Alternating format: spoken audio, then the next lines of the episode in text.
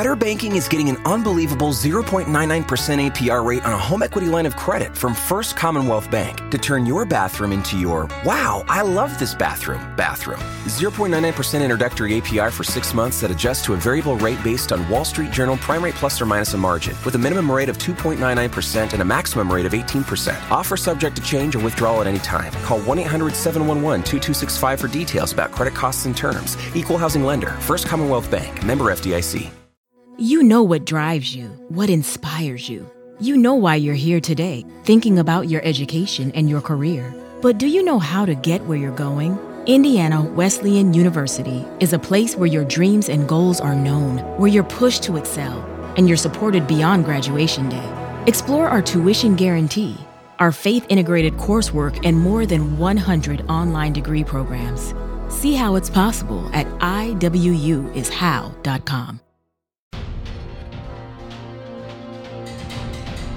Today on DC On Screen, we are celebrating five years of DC On Screen. We're laughing about Robert Pattinson's disinterest in quarantine exercise. Jason's still skeptical about the Snyder Cut being released, despite every insider now saying that it is. We're talking a little television, and we're answering your questions and listening to your congratulatory voicemails.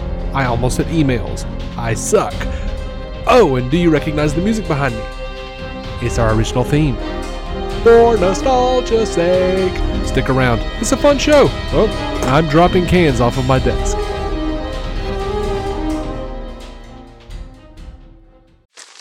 Me, me, me, me, me, but also you. The Pharaoh fast forwards his favorite foreign film, Powder Donut. okay, what's my line? Uh, the only line I see here on the script is get options based on your budget with the name your price tool from Progressive. Oh man, that's a tongue twister, huh? I'm sorry, I'm gonna need a few more minutes. bulbous Walrus, the Bulbous Walrus. The name your price tool. Only from Progressive. The owl ran afoul of the comatose coxswain. Progressive Casualty Insurance Company and affiliates. Price and coverage match limited by state law. Welcome into DC On Screen episode 594. I am David C. Robertson, and this, the man with whom I have recorded hundreds and hundreds of hours podcasting with, Jason Goss. Hi. I'm not sure that sentence made any sense, but it's uh, part of for some, course. something somewhere that's wrong, but it, will- you get, you know, I'm with you. This is our our fifth year, man. This five years ago today, today Mm-hmm. we recorded and released our first episode of DC on Screen. Yeah, yeah. Doesn't feel like that actually. Really doesn't. In ways, it does. I mean, this And- this has now been a seventh of my entire lifespan. Yeah, that's nuts. I was thinking about that the other day. I was just like, oh my lord. Jesus. So how do, how do you feel, man? How do you feel? Five years in. Yeah, I've enjoyed it. Met some fine folks. Had some fun discussions. Absolutely. Seen seen our way through some of the strangest times in media I've ever witnessed. It's gonna get stranger. Yeah, no. All right. Well, in case you're just That'll joining us, foreshadowing. Uh huh. Maybe. I mean, I was gonna say it anyway, but it. If you've never joined us before, if this is for some reason your first episode of, of DC on Screen, this is a podcast where we talk about the DC Comics multiverse on film and television, give honest opinions on projects upcoming and past, and believe that every version of a property is valid, even if you do not want it to be. If it's been released, it is fair game, so beware of spoilers and welcome to the show. We're going to start off with a little movie news. Shoot. Um, Colin Farrell was talking to GMA News Online, and they asked him how it felt getting into the costume for the first time. He says, I had only started it and I can't wait to get back. The creation of it, the aesthetic of the character, by the way, he's playing the penguin if you didn't know, has been fun, and I really am so excited to get back and explore it, and I haven't got that much to do. I have a certain amount in the film. I am not all over it by any means, but there are a couple of some tasty scenes I have in it and my creation, and I can't wait to get back. cool. Speaking of sentences that don't make a lot of sense. Uh, He's Irish. He is.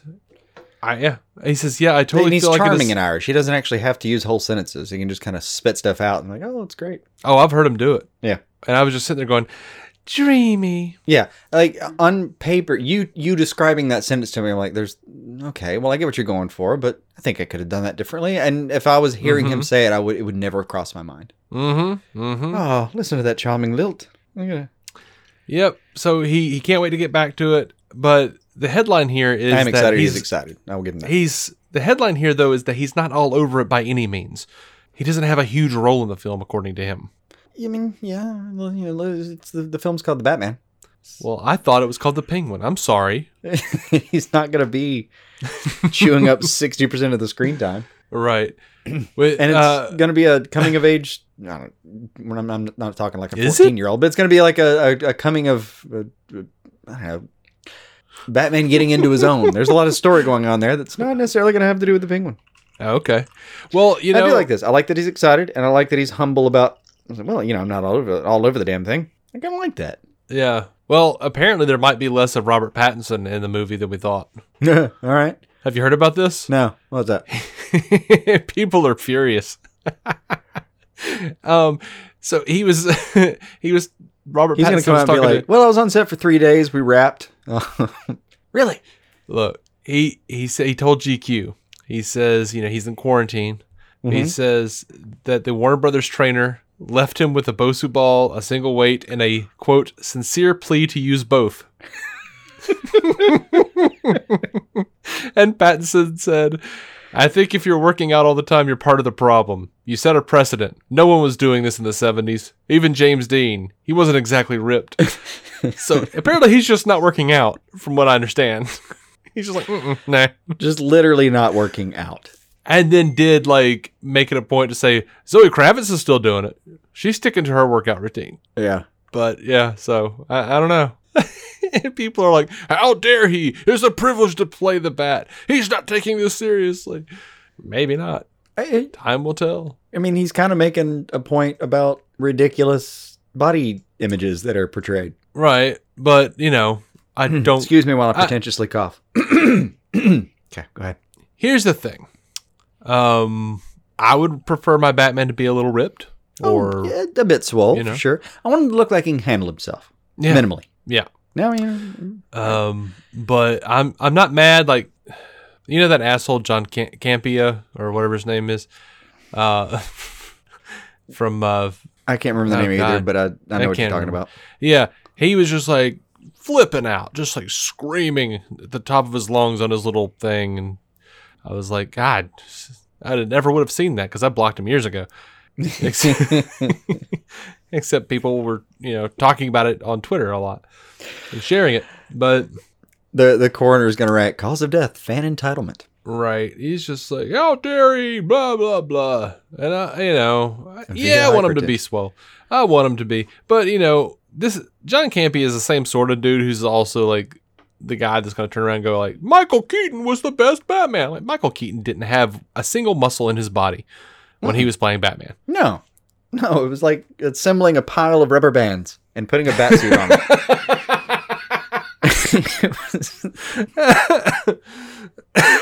mm-hmm. That's why they had to make the suit so constrictive. Right. All right. So if he, I don't know, whatever. Just don't show him shirtless. I don't give a crap. Yeah, we'll we'll see something like it. He's in in all of the clips I've ever seen him from because I I don't have a I've just gone back and looked at clips of his movies to see how I felt about the guy. I've never he's I've never run across him. Mm-hmm. He never looked like I mean he just, he always looked like he could handle himself. Yeah. Like I, you know, good uh, good example for me is uh, uh, Gordon from Gotham, whose name is escaping me at the moment. Uh, Ben. Oh, Ben McKenzie. There you go. Um, Yeah. like, never never looked completely swole, but definitely looked like if you put that dude in some fatigues, he would make sense. Right. Yeah. I agree. never saw him in a fight and thought, well, they're just playing this up. There's no way he could have done that. He always looked like he could handle himself. Well, I mean, if you if you like heard, oh, Robert Pattinson is going to be Batman, and thought, well, he's going to get swole like Batfleck, Actually, you're you're you were going to be disappointed anyway. Well, well, I mean, yeah, because uh, Ben did the did that to the nines, and then had a uh, an actual bodybuilder do his. Uh, when they molded the suit to somebody who was in way better shape than Ben. Mm-hmm. Ben just had to fill the damn thing out, and still did a wonderful job. But uh, like, I'm not minimizing his work. It was a, it was, but there was a lot of swole going on. Um, Uh huh. you know, comparatively, now that I've mentioned Gotham, if we're only comparing him to say like how swole David Mazouz is, he's in great shape. Yeah. He just has to beat like a 16 year old kid. Which you know we've already seen set pictures. We know what how swole ba- ostensibly he is supposed to be in this thing. That's kind of the funny part about this being a real problem is I've already seen pictures of him. and He looked fine. Yeah, I mean it was. I don't think it was him. It was a, it was his stunt guy. But I ah, mean Oh, okay, maybe that was it. that's I mean that's as that's as big as he's gonna get, y'all. Are they gonna have to like Green Lantern him and be like, well, you know, post quarantine he came back as an 85 pound noodle. I mean, no one's upset about Christian Bale, and he was an 85 pound noodle.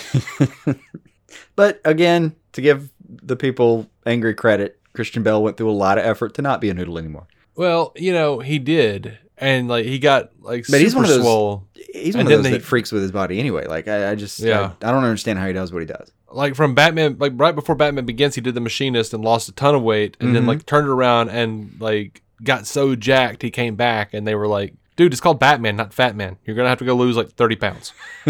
and then he had to like go back and do it. So I'm not worried about it. Whatever, Yeah. man. If if uh, Robert Pattinson doesn't want to work out, I guess that's his right as you know an entitled star to do whatever. I don't know. It But honestly did- sounds like he's making a point about body images and their portrayal, and there's a there's an the argument time. to be made for it. this is not the time when you're about to play like the peak of physical uh, of, of human physicality. Yeah, I mean, it's it's it's a it's a strange battle to pick. I'll give him that, but yeah, Like, where- of bring up James. I can Dean, get where his head's coming from. I just, I, it's a hard battle to pick. I get that. James Dean was like a pile of like freaking hollow bird bones with a cigarette hanging out of his mouth. Yeah, you he gonna pick great. James Dean to bring up. filled he out- was an He, filled out that white undershirt like few have since. he was an attractive guy, but he was a skinny dude, and I would not have told him that he could play Batman. Yeah, but I, I mean, I, I know the point he's trying to make. Like back in the '70s, if you were, I mean, I genuinely, I think it was like Arnold Schwarzenegger that came around and was uh, and reset the the, the mindset of like, oh no, a strong man's supposed to look like this. Uh huh. Like it- he's supposed to eat nothing but four chicken breasts a day. Um, has never even looked at a bagel and doesn't even know what the taste of alcohol is, and does nothing but spend like six hours a day just just pumping, just literally pumping. Like that's what it looks like. Um, I don't know if it's true, but that's what it looks like he does because that's it seems magic to fucking me. Well, you know, feel like it's I could not- do It's not every day forever. It's just when you're in training season. yeah, and then you eat like four brownies right before you go out there to get your blood sugar up, so you get all the veins. Mm-hmm. I think that's the whole the whole thing is like you're just a hamster running until they give you the four brownies, and then you're just so happy you go out there and flex, and you go out and pass out most of the time. Right. There's right. a lot of sick stories about them like passing out and throwing up backstage. It's just being a fucking squalor. It's, it's insane. Yeah. But yeah, point was back in the day, you know, if you were just if you were just kind of hefty, you were you know seen as like a big big dude on screen. You know, John Mhm. Wayne didn't have pecs, I don't think. He no, he had tits. Did he? yeah. he was like the pinnacle of man for a while there.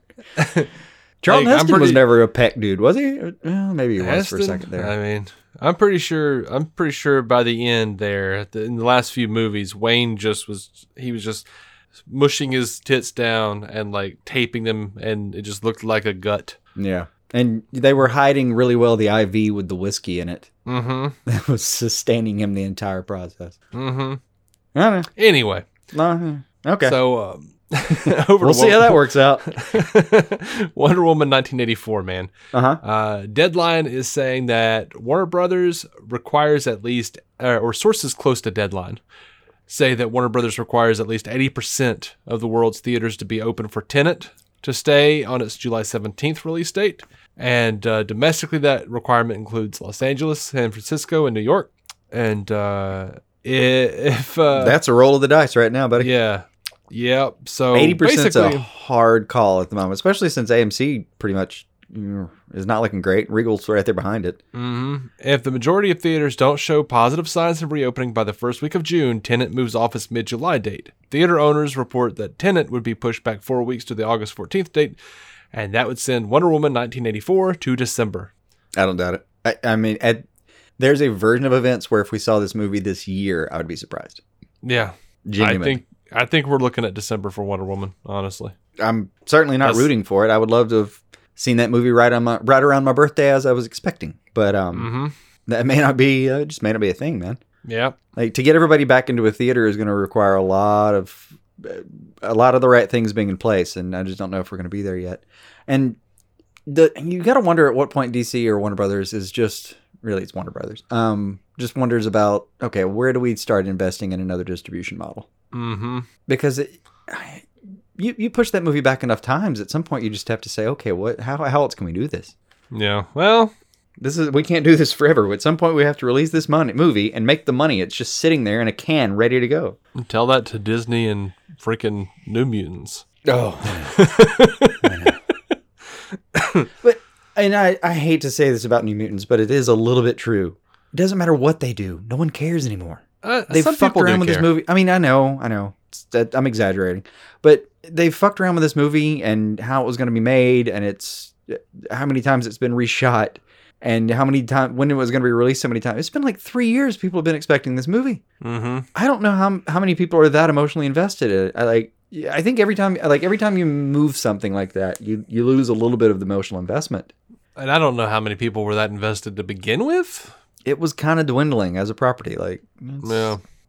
I I know people are deeply attached to it, and I'm not trying to take away from that. I'm just saying it's that property's seen its high point, and this is not it. Mm-hmm. All right. So uh, I want to talk a little bit about the Snyder Cut. Yeah, I reckoned.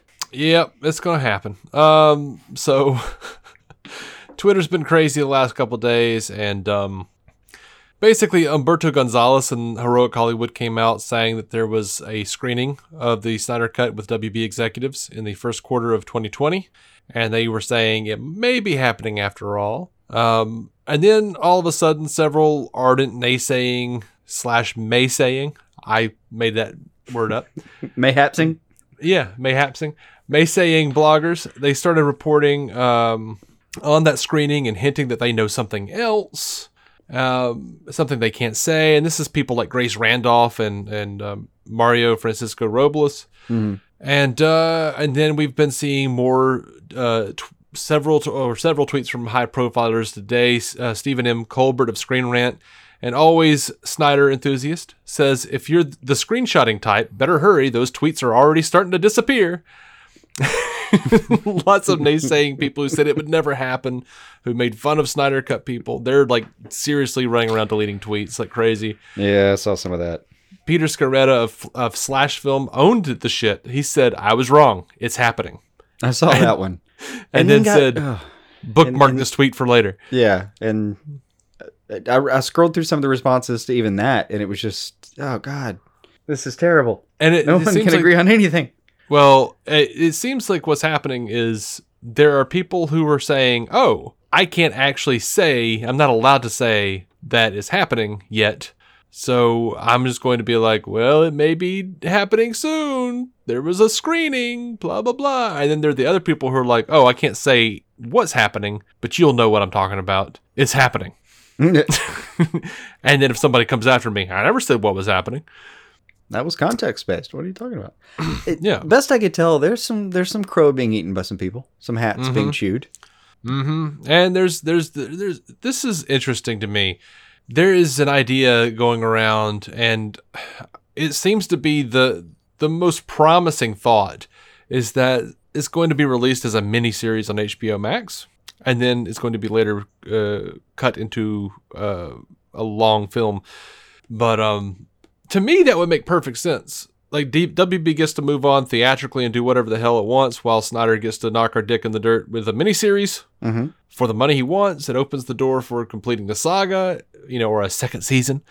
I mean, Um, yes and no. You've still got major actors you have to get on board for HBO miniseries. Well, it's less pressure for Ben to come back, like, or to come back too. Like he could come back without, you know, yeah, mm. there's it's less pressure in a way, but it's also it's more flexible shooting wise. It's that, but you also probably aren't able to offer as much. No hardline release dates with theaters and whatnot. But the, here's the thing: Ben Affleck just turned around and did a freaking few spots for Kevin Smith in one of Kevin Smith's new movies. I don't think Ben Affleck is that terribly concerned with with money. To where he's just going to be like, nope, I'm not going to help you redo the thing because no, they're I don't not think it's offering about me money. enough money. I, I don't at all. Um, I honestly, I, I, it could just, I don't know. I, I could just be buying it and it, and it be not true. But uh, part of me kind of buys the story that he was just like so emotionally drained Mhm. that that's what sent him off the deep end a little bit with the alcohol. Oh yeah. I mean, Well, there was also the whole divorce thing going on, but yeah, that's certainly not helping. Um, it, like any it, uh, for a lot of people, if you end up in rehab, it was a confluence. There's there's rarely a, like a one thing. I mean, Mhm. I don't say rarely, but often it, there's a confluence of circumstances. Um, I'm I don't know. I'm just not opposed to this the narrative that he just genuinely was so upset by the entire process that it was part of what actually made him lose a little bit of control. And to that end, if that doesn't mean he's in the process or he's in the um, program, um, you know, he's it can go back and forth. Like some of that, he may want to come back and like reconnect with those people. He may also Mhm. just want to do the thing that some people in the program do and just not get themselves in that environment again. yeah, I, don't know how that goes. And I'm I- again, if I'm if I'm buying the narrative, then I'm also buying the like. I'm not trying to pressure him either way. Mm-hmm. If, if that's what he needs to do to be healthy, be fucking healthy first. Oh, absolutely, absolutely. I want Ben to be healthy first. I said, They you still know, have plenty of footage of him though. They can make something work for a miniseries. Oh yeah, I mean, I think they have plenty for the actual uh, Snyder cut to happen. I'm saying, you know, if they ever wanted to come back, or if they needed him for, I mean, if they needed to do any kind of reshoot, That's yeah. he that's still looks I pretty be. good. He still looks swole as shit to me. Oh, I don't think it physically would be a problem. No, Um, they could have him show up. He wouldn't have to lift a freaking weight. Show up, show shoot him from the neck up, and then have Richard Cetrone in the suit for the rest of the movie. Yeah, that who I think would be happy to play, to do those Mm-hmm. those spots. Um, no, I don't think it's functionally undoable. I just wonder if it's something he'll want to put himself in again. And um, yeah, I mean that's that's possible. Plus, Yeah. everybody else is. I mean, Wonder Woman is still a, a functioning franchise. Yep. Um, Jason Momoa never runs out of things he's doing. Aquaman made a billion plus. Like, it, there's no. That's right. Henry Cavill's. Uh, I mean, I watched every scene of The Witcher. I still don't know what happened, but I watched every scene and I was entertained.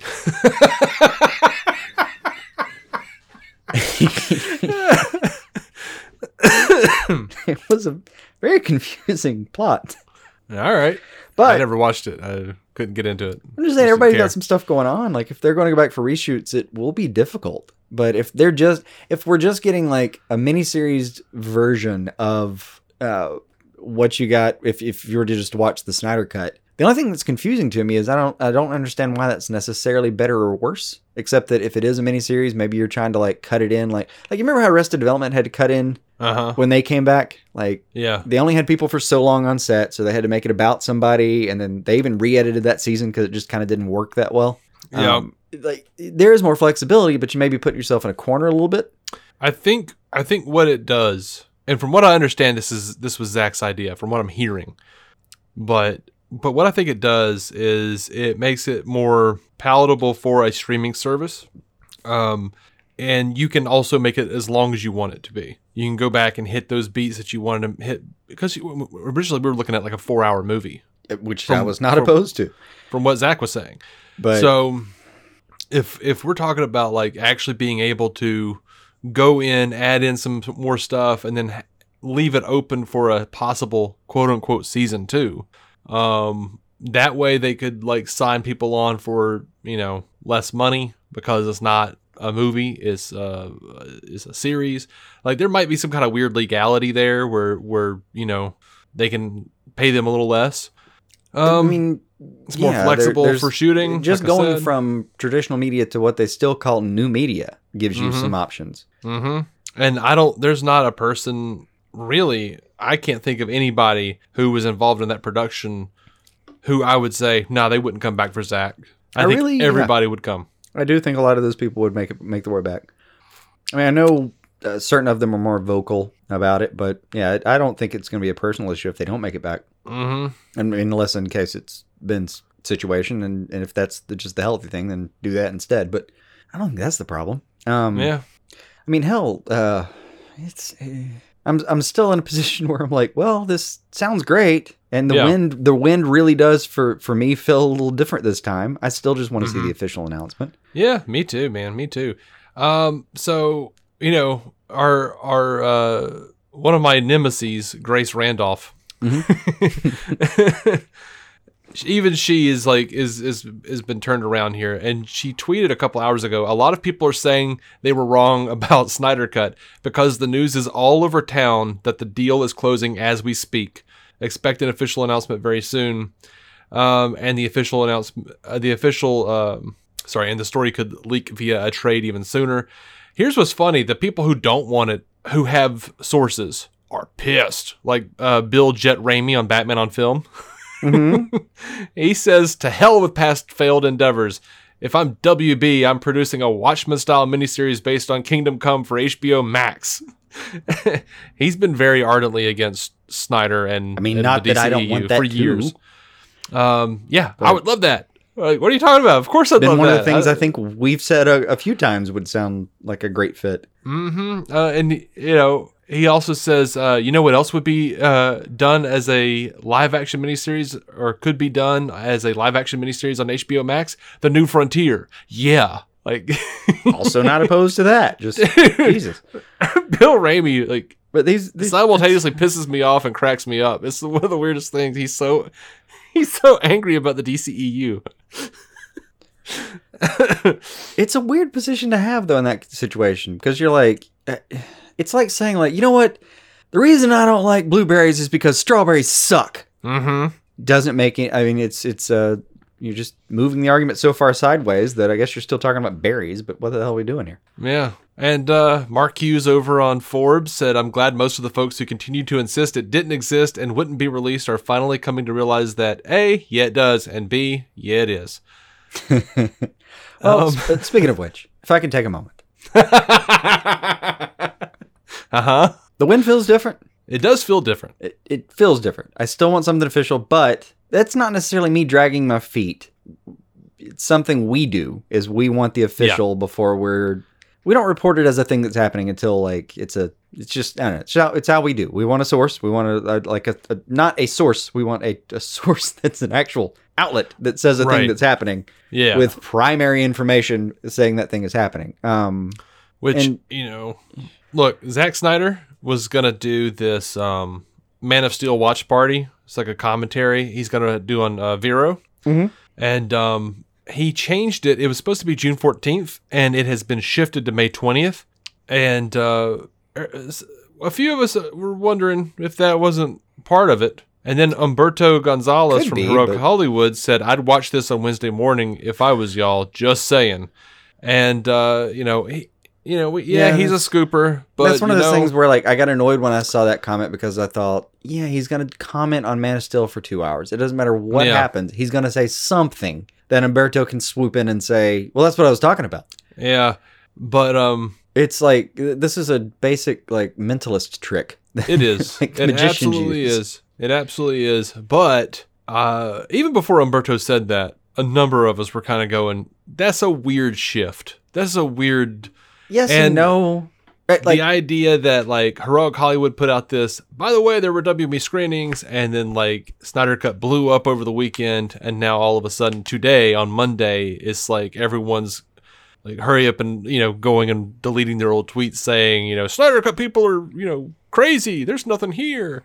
Yep. You know, it's just everybody with any kind of sources is going. This shit is real. You know, yeah, I- I, get it. I get it's it. It's starting to it's starting to feel a little weird. There's a lot going on. It's it's I, I this feels different. Um, mm. like I'm I want the official just b- before I get Mhm. excited, hmm and that has nothing to do with saving face for me. I've I've already said I will. Uh, I'm like based on this. I, like I'm not eating my hat yet. But you're assaulting it. I'll marinate it. it's in a little baggie. I'll get it In in, a free, uh, in a in a one gallon freezer bag. Let it sit in the freezer for Mhm. for a couple days. Mm-hmm.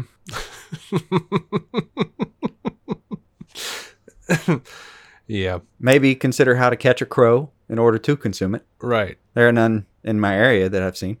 Um, but yeah, like it, it, it does feel a little different, and I'm still like I, I know I have very much been the wet blanket here, and I'm still kind of Yeah. being because I'm like, yeah, I It's just okay. to be official.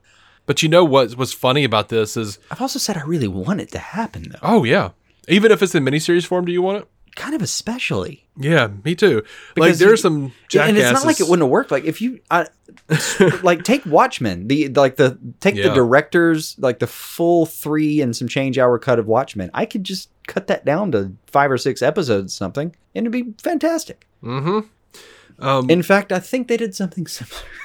Now, here here's called, the I thing. believe, though. Watchmen. Yeah.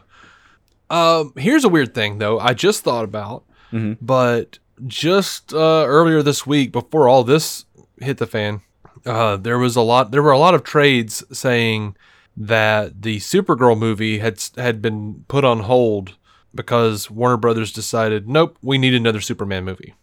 We've changed our minds. We need another Superman movie. If that is tied in with this Snyder Cut shit, and they're like, nope, we're going to do an HBO Max Snyder Cut, and we're also like part of the deal of getting Henry to come back and shoot whatever he needs to for it is getting him back in the saddle in a new movie. Yeah. we know he- Jim Lee is a fan of of of Cavill. We know Jim Lee wants it to happen. Oh yeah. Um, the like the two biggest things that have changed uh, that I think were the the tent poles that could make this possible if it happens. Mm-hmm. It are HBO Max being a thing because when release of Snyder Cut started, that wasn't a thing. Mm-hmm. Like having this format at their disposal was huge. And then I genuinely still think like unless we've just been lied to about how how the event went down, I genuinely still think that when Warner Brothers called uh wasn't it Guggenheim about Yeah. can you include Ezra, Ezra Miller, Miller, yeah.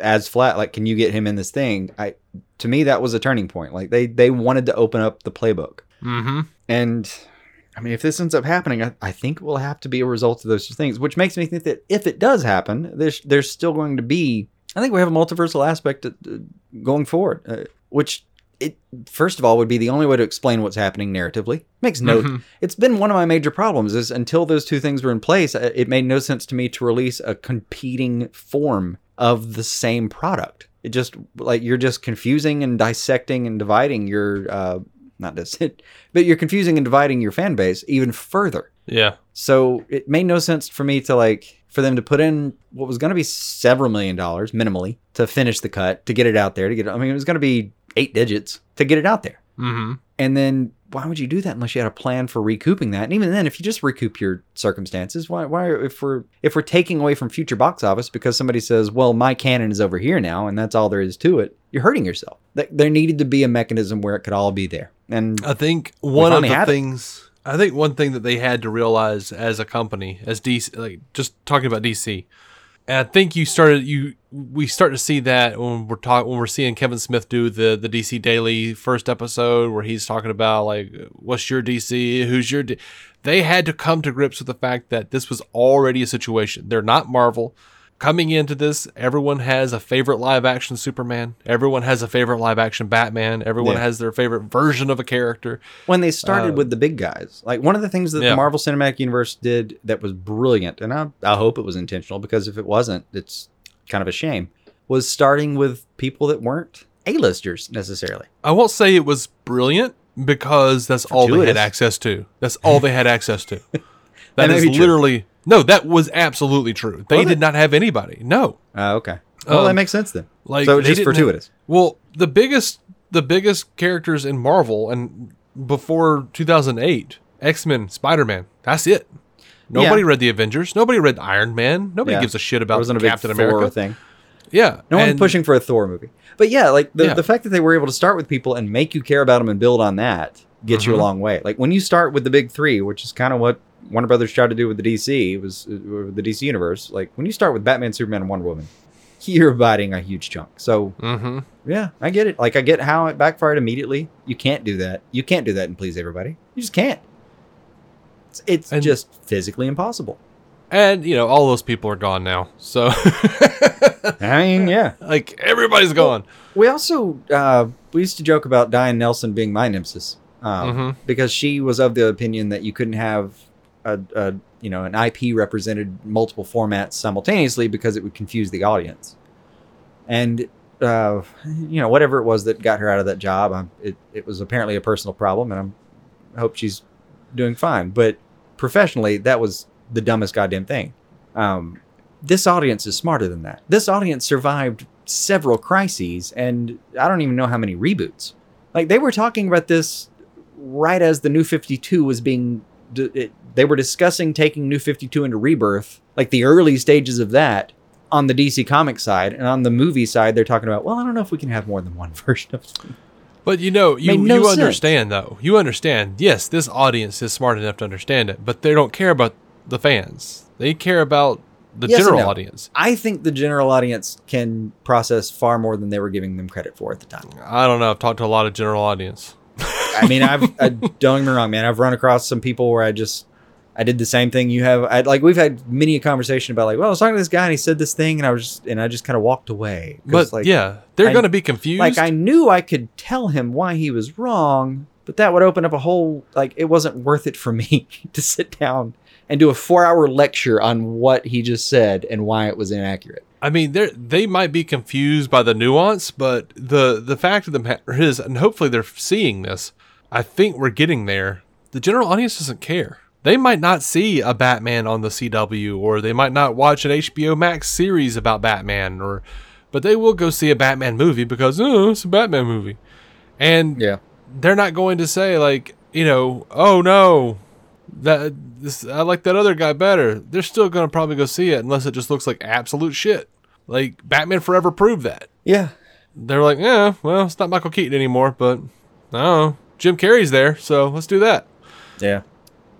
I don't I- know. I just I don't I don't think it's I don't think it matters as much as they thought it did, and Yeah. or as much as the fans want to think it does. I I think that we uh, I think we could have put a lot more faith in GA than we did, you know, collectively at the time. Yeah. Like six years ago, um, even the five years ago that we've been doing this, I think we could have put a lot more faith in the general audience, and we just didn't. I mean, yeah, there's there's definitely outliers, man. I don't put a lot of faith in the general audience, I've talked to honestly. Like I put faith that I, my faith in the general audience is that if you make a thing look cool, they will probably come. If you market it correctly, they will probably come. Yeah, yeah, but um, I I think we even lost that faith for a minute. Like I With think Birds they were Prey, trying to yeah. no, I th- yeah, I think we were trying to like five or six years ago. I think they were trying to be nuanced in their approach, but not understanding that the general audience didn't necessarily care about the nuance. Like, Right. well, I don't know if we can have two Jokers at the same time, or, or we're gonna get rid of uh, Bullseye on or Deadshot. I mean, on um, the CW universe because we're gonna use him in the Suicide Squad film, Mm-hmm. which you know, is kind of provably what happened. You talk about Deadshot? Yeah, did I not say that? You said Said- Bullseye. I did, and then I said, I mean, Deadshot. Oh, I didn't hear I'm you say pretty sure I recapped that, but if it didn't, Or- Dave's right. Or maybe I was just hung up on Bullseye and was just like Bullseye, Bullseye, Bullseye, Bullseye, CW. We've been talking Bullseye. about Affleck a lot. I guess that's how it snuck in. Oh, we've been talking about Affleck and, and Colin Farrell. Um, Nice turnaround. Nice that's how save. that snuck in. Yeah, that's how it happened. It's not because my brain is decaying. Um, they, but seriously, like we we took. I don't know. We, we could have given them more credit and just been like, look, I think they can understand that there's a guy over here on TV and there's a guy over here in the movies and they're different things and just play up with the thing we're trying to do. Like, just make the mm. trailer good, make the movie worth seeing, and and people will come watch. And also, Now, it doesn't mean that I didn't have conversations with people in 2012 who were still like, actually, 2012 is too early. I had in 2014 and 15, I remember having conversations with people about how, well, you know, Christian Bale's not the Batman in these movies, right? yeah, Like, like his version's gone. They did three. It was a whole thing. Out. It's it's called the Dark Knight trilogy. Like, well, I just thought it was a pretty good version. Okay, well, I, I mean, I appreciate that, and I agree in large part, but but they recast. It was. I don't know. I've had those conversations too, but yeah. Now, um, they were holding themselves back. Is my whole point. mm-hmm. But yeah, so uh, put out a good trailer. Don't spoil shit in the, from the movie. And uh, for God's sake, Talking to liquor, you, second trailer for BvS. liquor up your critics and give them presents Oh God, like yeah. Marvel does. Yeah. That's what they should change. Like Looking that's you, how they should. That's And how they should be. That's how like they should be more like Marvel, not in content, but by giving these greedy entitled pricks free shit. Yes, give them a goddamn iPad. Let's get our movie. it's that simple. So the general audience will go and go, "Oh, look, it has good reviews," and we can all be happy. Yeah, and I don't have to make spreadsheets about how Rotten Tomatoes is fucking us. all right, I'm going to talk I still about have TV that, and bit. if I updated that sheet, it would be more right. it would be. Um, But oh, uh, my last thing because Okay. I know I'm the wet blanket here. Uh, mm, you're good. I, I very much am still rooting for this thing, and I'm definitely not going back and deleting my tweets. Uh, if I'm wrong, I'm wrong, and I'll be happy about it. Did you make tweets about it? Hell no. I just mean in spirit. okay. But there's, like you said, we've done hundreds of hours of recording. I've, Mm-hmm. I've probably got a solid hour of me saying, I don't know if this is ever going to happen. Yeah. You could probably cut together a solid hour of me just saying, I don't think it's ever going to happen. And if I'm wrong, fucking I'll be wrong. It'll be okay. And I'll sit down and watch that shit the day it comes out Yeah, we're all human, man. for We could be apparently 12 goddamn dollars a month because that's the price they finally came out with. Yeah. Not for happy the first about that. year. Yeah. Yeah. Yeah. That's, that's the locked in price. Not Yeah. happy about that price point, especially because I already have HBO with my Amazon Prime thing, and there's no mitigating factor for that. It's not like, well, you can get it for nine ninety nine because you already have it over here. yeah, I don't know what's gonna happen with DC. no, I've got to. Well, now I've got to go back to Amazon Prime, drop that over there, and then wait for HBO Max to get booted, and then pick it up over there, and you know, assume or hope all my properties are, are still there waiting on me. Mm, My playlist won't be, and I'll have to go add all my stuff and all the other crap you have to do every time the streaming service starts. yeah. Well, uh, I want to get a little into a little bit of TV. Uh, we we've heard that all the CW shows are going to be delayed Sure. to uh, 2021, except for Supernatural. Yeah. Um, what's interesting though is Swamp Thing is going to start playing on. They've like edited it, and they're going to start playing it on CW. Oh, I might actually watch that just to see. Just see if it's any better. Kind of, yeah. Yeah. Um, Because yeah, so we they're- we talked about a lot of things that we're just like, man, I just feel like if they just uh, played this story differently and blah blah. blah, Like I I think an editing job might actually improve that series. Maybe. Uh, Pedowitz said at the moment it's just the one season. I do not know if it could come back. Obviously, that would be a discussion for Warner Brothers and the CW, but at this time, Swamp Thing is just the episodes we have. Uh, because as soon as they said, you know, CW is picking up Swamp Thing, everyone was like, what? No, no, no. Yeah, yeah, yeah. Don't hold on now. And he's like, no, we need we need content. Calm down. Green Swamp, not green light. Chill. Um, I will. There's not- a lot of meat to that series though. If it if it got edited correctly and somebody took it Mhm. up and and really did it correctly and didn't have some onset problems, this there could be something to it. If it is renewed for a second season, I will watch it, and we'll talk about it on the show, obviously. But I will not be rewatching that first season. You know what actually might stop me is if it's on the CW, I'm gonna have to watch the same seven commercials 42 times, Uh huh. and that ugh, that's a problem.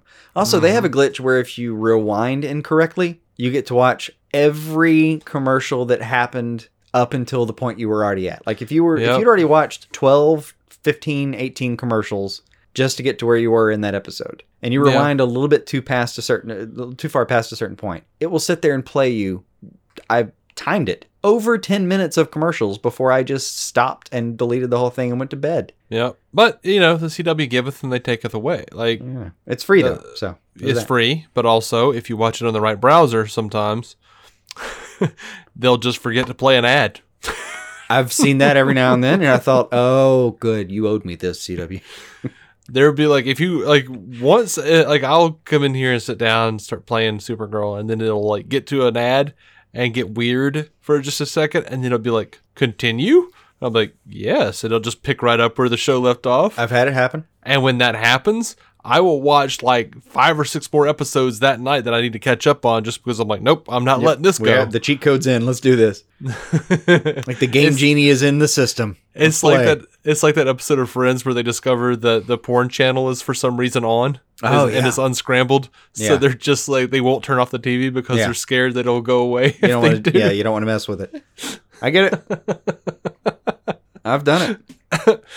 Um, but I yeah. don't get that nearly as often as I'd hope. But yeah, I've done it. So then in January 2021, we're going to get Batwoman at 7 o'clock Central, uh, 8, 7 Central on Sunday nights, uh, Black Lightning Monday, 8 or 9, 8 Central, and uh, The Flash at 8, 7 Central on Tuesday, and Superman and Lois to follow at 9, 8 Central.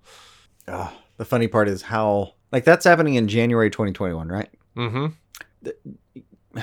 So given given the dates and times already being worked out, the funny part is because there's nothing that they're currently producing, it feels like they're just hyper focusing on when we're gonna get back. Yeah. Like this time in a year, normally, well, first of all, normally we're watching finales, Mm-hmm. but normally it's like, well, you know, we'll be back next year, sometime in the fall, no big deal, blah blah blah. We'll figure it out later. We'll get back to you after SDCC about our return dates. Mm-mm, no, that is all they're doing in the office right now. That's all Pedowitz is doing. Is uh, when are we getting back, man? When can we Yeah. make this happen again? Yeah. I've got ads to sell. Yeah. May sweeps are shit. November sweeps will also be shit. I have ads to sell. Yeah, and Mark Pedowitz at the um, well, I can't remember what it was called, but they previewed their schedule, Mhm. and he did say that um, Green Arrow and the Canaries is still very much alive. He says they're in, uh, very much in active discussions to see what we can do. I've had many uh, sessions with Warner Brothers. We have a strategy involved, and hopefully we can pull it off. But they are very much alive.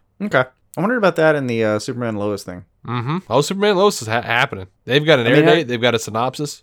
I know, I know. I just with everything getting shaken up, I was wondering if we were getting it back at the normal premiere times, but Mm-hmm. They uh, well, it's it's gonna be mid season. It's it's January. yeah.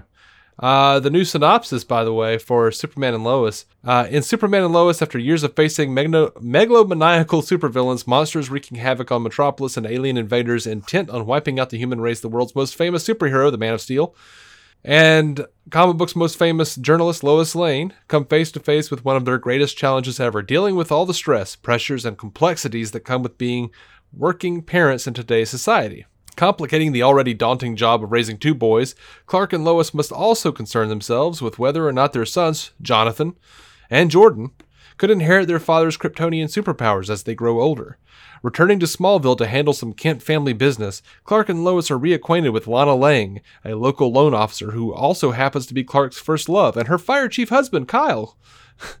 The adults aren't the only ones rediscovering old friendships in Smallville, as their Kent as the Kent sons are reacquainted with Lana and Kyle's rebellious daughter Sarah. Of course, there's never a dull moment in the life of a superhero, especially with Lois's father, General Samuel Lane, looking for Superman to vanquish a villain or save the day at a moment's notice. Meanwhile, Superman and Lois's return to idyllic Smallville is set to be upended when a mysterious stranger, uh, played by uh, Wolé Parks, enters their lives. Based on the characters from DC created by Jerry, blah, blah, blah, blah, blah, you know. Mm-hmm. So I don't know. That sounds pretty much like all like all the casting sites were were saying. This sounds pretty similar. Yeah. Sounds on track for what we kind of were expecting. Also, Mhm. sounds like they were. Sounds like they're a little bit saying like, you know, we made Smallville work for ten seasons. Let's just put it back in Let's Smallville. just, let's just do Smallville again. We have but the sets. wi- but with a Superman. yeah. Uh, Business Insider did this little uh, feature on the future of DC Universe with HBO Max's launch, and apparently. Uh, a former Digital Labs employee said that the feeling in the office is that DC Universe is going to be around for at least another year or two.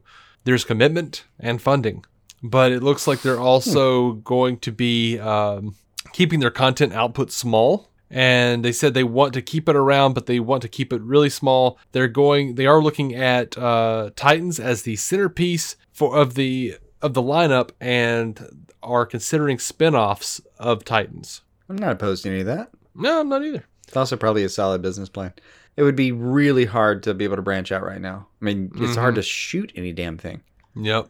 And, And, they shoot in Atlanta, I think, which yeah. is technically open, but eh. Uh, meanwhile, we've got Doom Patrol season two. They were they were given a uh, release date of June 25th. well, that's about a year later than I'd hoped, but I'll take it. Well, I mean, it's like right around the corner. Oh, this June 25th. Yeah, man. Sorry, I was so set in 2021. I was, No. oh, hell, this is exciting news. HBO Max releases May 27th, and Doom Patrol releases on DC Universe and HBO Max June 25th of this year. Well, alrighty then. Right. Something to fucking look forward to in the short term. We've also got Stargirl. That's That's running out of those. a thing. hmm I watched I the haven't watched it premiere today. It was actually pretty pretty good. Awesome. I haven't gotten to it yet. I'm I'm gonna finish up all those other CW shows first. I will tell you this though, it feels a little bit more like a DCU show than a CW show right now. which oh is yeah. effectively true. I mean, Now I'm assuming you watched it on DC Universe. I did. Apparently they're cutting out like 10, 15 minutes from every episode I don't doubt it. to be on CW. Yeah, I don't doubt it a bit. Um, I kept. I, it was one of the things where I like I turned it on and kept looking uh, at the clock, thinking, "Man, this is where they doing. it. Was it an, is it an hour and a half premiere? I'm confused. Mm-hmm. They got a lot. Of, they got a lot of stuff in there though. Yeah, I'm I'm interested I'm interested to watch, man. I just haven't had a chance. Your time will come. My time will come. N- nothing else is coming for you in the meantime, except Doom Patrol And Stargirl. and Stargirl. That's it. All right, so uh I'll take it. I'm hmm? No, I'll take that. That'll keep me occupied for a while. Yeah. All right, I'm gonna uh, take us on to break. We're Mm-hmm. gonna hear a commercial from somebody we don't know. we got no control over. And uh, then we come back, listener feedback.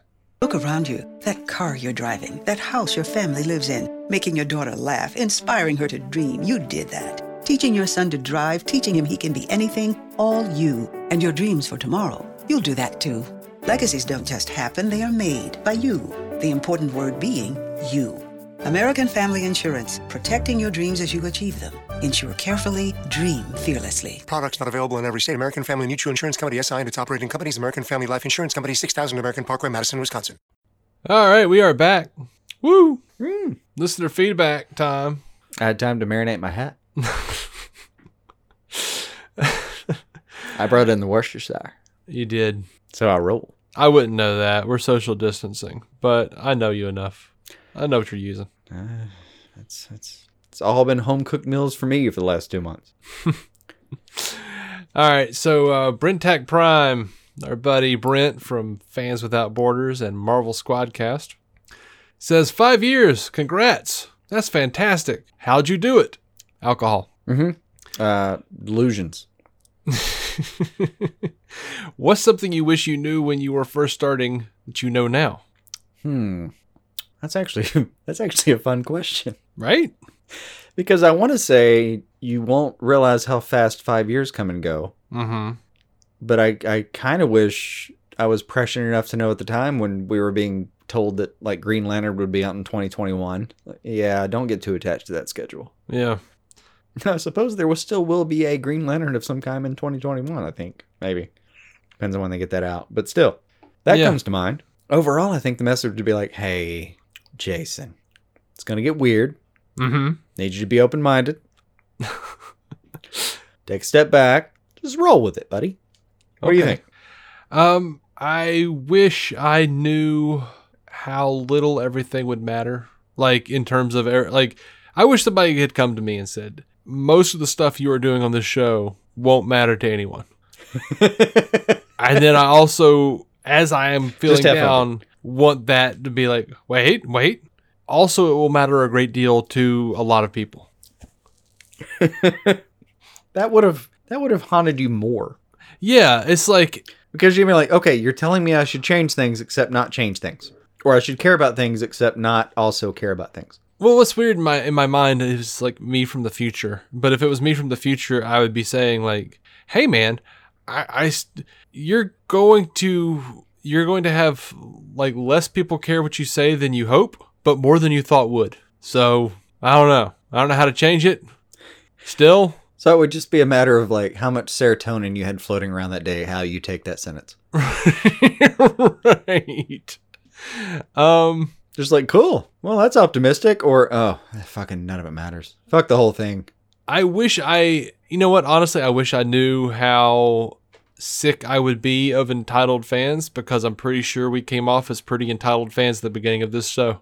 Yeah, I do regret that. I do regret that. I think we did the same. I think we've had to like adjust and uh like it, that's kind of what I was I guess getting to with the open-minded part was like, man, you're it's uh it's going to get weird. You just you Yeah. just got to just got to like learn to love what you love about a thing and and if you don't like it, well you can talk about it, but don't have any fucking don't get all fucked up about it. Right. Yeah. I think that's that's one of the things I'm most grateful for though is that not like I feel like er- like watching this fandom implode upon itself has really given me a lot of perspective I and You made me that enjoy things more. I agree, but now that you pointed out, I would I've talked infamously like for hours on our show about Dark Knight Rises and how much I hate that movie. Uh-huh. I would kind of like to go back and watch it for the first time now, just Yeah, to see if it see- was. I don't see my way out of that. I mean, I, I'm still gonna have this. I would still have the same problems with it, but I might not. I, I would probably. I, I don't know. Uh, I don't know. I mean, if we I were race, I we- might I might find myself in a different place. I mean, it, it genuinely Maybe. fucked up one of my like first getting back to know my now current wife and mother of my child dates. Like we like I almost fucked that up Mm-hmm. because of that movie. Like I was so fucked up having seen it that the rest of the date did not go well. yeah, it's not worth that. Like I had to adjust and, and find my feet mid date, like really late in the date, like so late that I was, I barely probably caught. It was it was this thing was on the ropes, and I was like, wait a second, I got to regroup, and had to go back and be like, listen, okay, I know I've been messed up today. I like I'm sorry. I it's been it's been a messed up day for me, and I know that like that's not that's coming from a weird place. I've waited like five years to watch this movie, and I was just deeply disappointed by it. So uh, I don't know, and and I don't know. I I, I think I would have had better perspective. If not that day being better, uh, then maybe my enjoyment of the movie being better. Yeah, yeah. So yeah, I think that's Oh, you know what? Uh, also, um, our mic choices early on versus now. Some of the editing choices. Yeah. So like Yeah. the audio quality in general, I think I think has gotten a lot better. I hope so. I mean, I, I think it's demonstrably so. Whether it's great is still uh, the subject of some concern, but Mm-hmm. whether it's demonstrably better than our first few, yeah, sure, for for sure it is. right? Like I don't, I don't think that's questionable. Yeah. Uh, let's see. Eli Hernandez, our good friend, Eli. Hey, man. I always see his name in cursive now. Yeah. Says, gentlemen, imagine DC gave you permission to reboot a DC Scrubs origin story. Who do you choose? Multiple answers are acceptable. I would reboot Killer Croc's origin. It seemed like the writers go back and forth on whether he's a human or a talking crocodile. I feel like we got this question a few weeks ago, but I'm not sure. It seems familiar in a way. I say that partially because I always want to say scarecrow. Mm-hmm. Mm-hmm. Yeah. Something But about guess- the Killer Croc thing too. Yeah. I guess they don't mess with Scarecrow's origin that much, though. He's still like crazy psych professor who fires a gun in class. Yeah, or you and know, is disgraced. I don't know. I kind of like the one where uh, from the, the animated series where is he's just causing all his students to hallucinate in those like chambers and stuff. Oh yeah, that's good too. Like, Like, he's got a a- whole like Stanford experiment with. yeah, he has like a whole floor just dedicated to like just torturing students, and then finally they like make their way down and be like, "What's going on here?" I mean, that's the dream, isn't it? Yeah, right up, right up to and including the like crusty old dean who comes down and goes, "What's going on here?" Yeah. I mean, everyone from Jonathan Crane to Peter Venkman had that experience. You, that's exactly what you want. I I mean, I get it. There's there's it's funny how much of like there there are things taught in psychology in uh, at least in like intro to psych that there there are a couple of things they teach you. Um, I think it's the like the Albert Bell I want to say is the kid's name. It's this experiment in uh, it's an, it's a classical conditioning experiment where basically they trained this uh, infant. I mean, it was like a several month old baby to when he hears a. Uh, it was like it was a really loud clanging bell, and I think it was like a rabbit or some shit they would pull out. Like it was a. It was like a, a vaguely. I want to say it was a rabbit, but basically like this cute furry animal would come out and the child would be like, "Oh my god, cute furry animal, big doe eyes, blah blah blah," and then they'd just like clang this bell above his head uh, to the point that it actually I've I've seen some uh, stories about it now, and they they don't know exactly like they're they don't know exactly what happened to that kid, but the uh, the the best research might indicate that to that like into him being a grandfather, he still just could not be around pets like little like dogs, cats couldn't do it. It it it it messed him it messed him up. Um, that and there's the Milgram experiment where like uh, they would make you. It was an actor, but they you thought you were giving somebody higher and higher dosages, uh, like vo- voltage settings or whatever. Um, the Stanford prison experiment has kind of been debunked because apparently Zimbardo was a fucking fraud. But yeah, isn't that a shame? Yeah. You know that experiment. Most people know that experiment. Apparently, he was throwing in Confederates and like bribing people to uh, act a certain way to ramp up the behavior. Wow. Yeah, that dude was the president of the American Psychological Association for several years. Philip Zimbardo, fucking fraud, apparently. Well, like, I was right. angry about this. Um, but anyway, all that to Psychology's say- a sham. That's what Yeah. you're telling me, isn't it? Yeah, I've got some books on Scientology. I got to read it. Um, yeah, like it, stuff that you could not get past an internal review, or uh, I think they call it an internal review board. I mean, it was RB back in the day. Man, it's been so long since I've been in that universe. But um, yeah, stuff you could not do again. They they'll teach you now, and they'll teach you with like, okay, we learned this, but you can't ever learn it again. We can't we can't reproduce this. No one can do this experiment again. But by the way, turns out if you do this, humans will do this. Oh, great. That's So in a, in a way, I understand why Scarecrow's like, yeah, fuck all that. yeah. I'm gonna do whatever the hell I feel like doing. I get it. All right. Well, my answer is Snapper Carr. Oh, you want the uh, Supergirl version? No, Mm-hmm. I don't. Go on. I I want the version who is a kid who uh, hung hang, or uh, who was a kid who hung out with the Justice League until he betrayed them, and I want it to turn out that uh, Snapper Carr. I want Snapper Carr to find out that he is the uh, embodiment of a collective of intelligences that uh, basically decides which universes live and which universes die. And they decide whether or not the DC universe lives or dies based on their own personal interest. like Snapper Crisis. I want it to be that Sna- because Snapper Carr was put in the Justice League to be the audience proxy. I want him to be literally an audience proxy in the story. Mm-hmm. Mm-hmm. If they're interested in the Justice League, DC Universe gets to live. If they're not, so like occasionally they have all. him they have him do shit, like get into trouble so that they he has to be saved or stumble upon something, and if nothing else, betray the team. Okay, well, I get it. I mean, I'm I'm down. I don't know, man. I'm down. Um, I It feels like something Grant Morrison would do. yeah, it kind of does. Um, eh, just to eh, just one more. I cannot find how to say her name. I'm actually gonna look this up because I I I, I over this Uh, Mhm. pronunciation. All right, yeah, shows up really quickly, and it's a bunch of Twitter. How to pronounce? Yay! And it's an audio file. I'm not listening to that right now. That'll mess with the whole thing we're doing. Yeah. Um, so her name though is like S T J E P A N S E J I C. I think it's Croatian. I don't even know how to guess. Okay. I will normally just guess just for the hell of it, just just to see if I'm right. I'm not even going to pretend that I know how to guess how to say her name. But uh, her take in Harleen in the DC Black Label right Mhm. now is my favorite version of Harley and Joker meeting that I've ever seen. Hmm. Far and away. Okay. Like it, and it's not altogether different. It's still like she has, she like she's a researcher and she gets there and he's one of the hard clients and she still has like there's some Stockholm syndrome going on a little bit that catches on and all that. But hmm um, and actually like uh, the last you caught up on Harley animated. I'm not. No. Well, there's a little bit of origin going on there that's actually it's mm, you know, not too dissimilar. But yeah, I don't even know how to mm, I don't even know how to begin to say her name for God's sake. And I, feel very bad about that because she's brought me a lot of joy. hmm Um, but yeah, her take on Harleen right now is just super nuanced. Like definitely from Harleen's perspective, um, makes the whole thing make sense in a way. hmm Like like the way the way I used to describe studying anybody in philosophy was if you don't agree with them for a second, you didn't understand what they were saying. Now, if you disagree immediately, that's I mean that you're not being brainwashed. You're just studying a, an idea. But if for a second you don't think, oh, that's what they're saying, well, then you didn't quite get it. hmm Um, yeah, this one, uh, this one makes a lot of sense to me. Like from her perspective, in I think we're on like book four hmm in Harleen.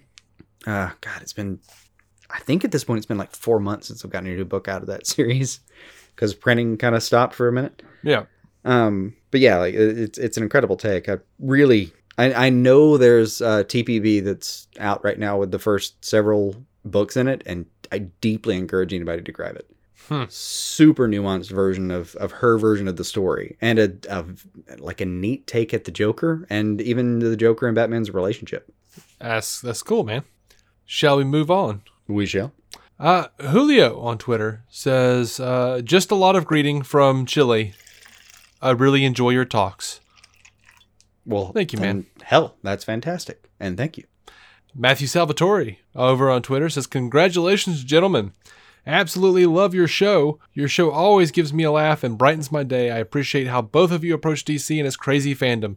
Here is to another five years. That's Hell wonderful. yeah, it'll be here tomorrow. And, um, ooh, five years. Another five years. Oh, do the math though. If we do this for another five years, that Uh-huh. seventh goes to a quarter of our lives. I can feel you being frightened. Yeah, it's depressing.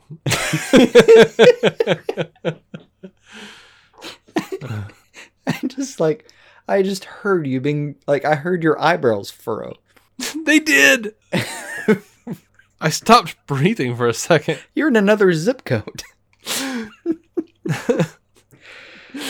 uh, those are good times though. Yeah.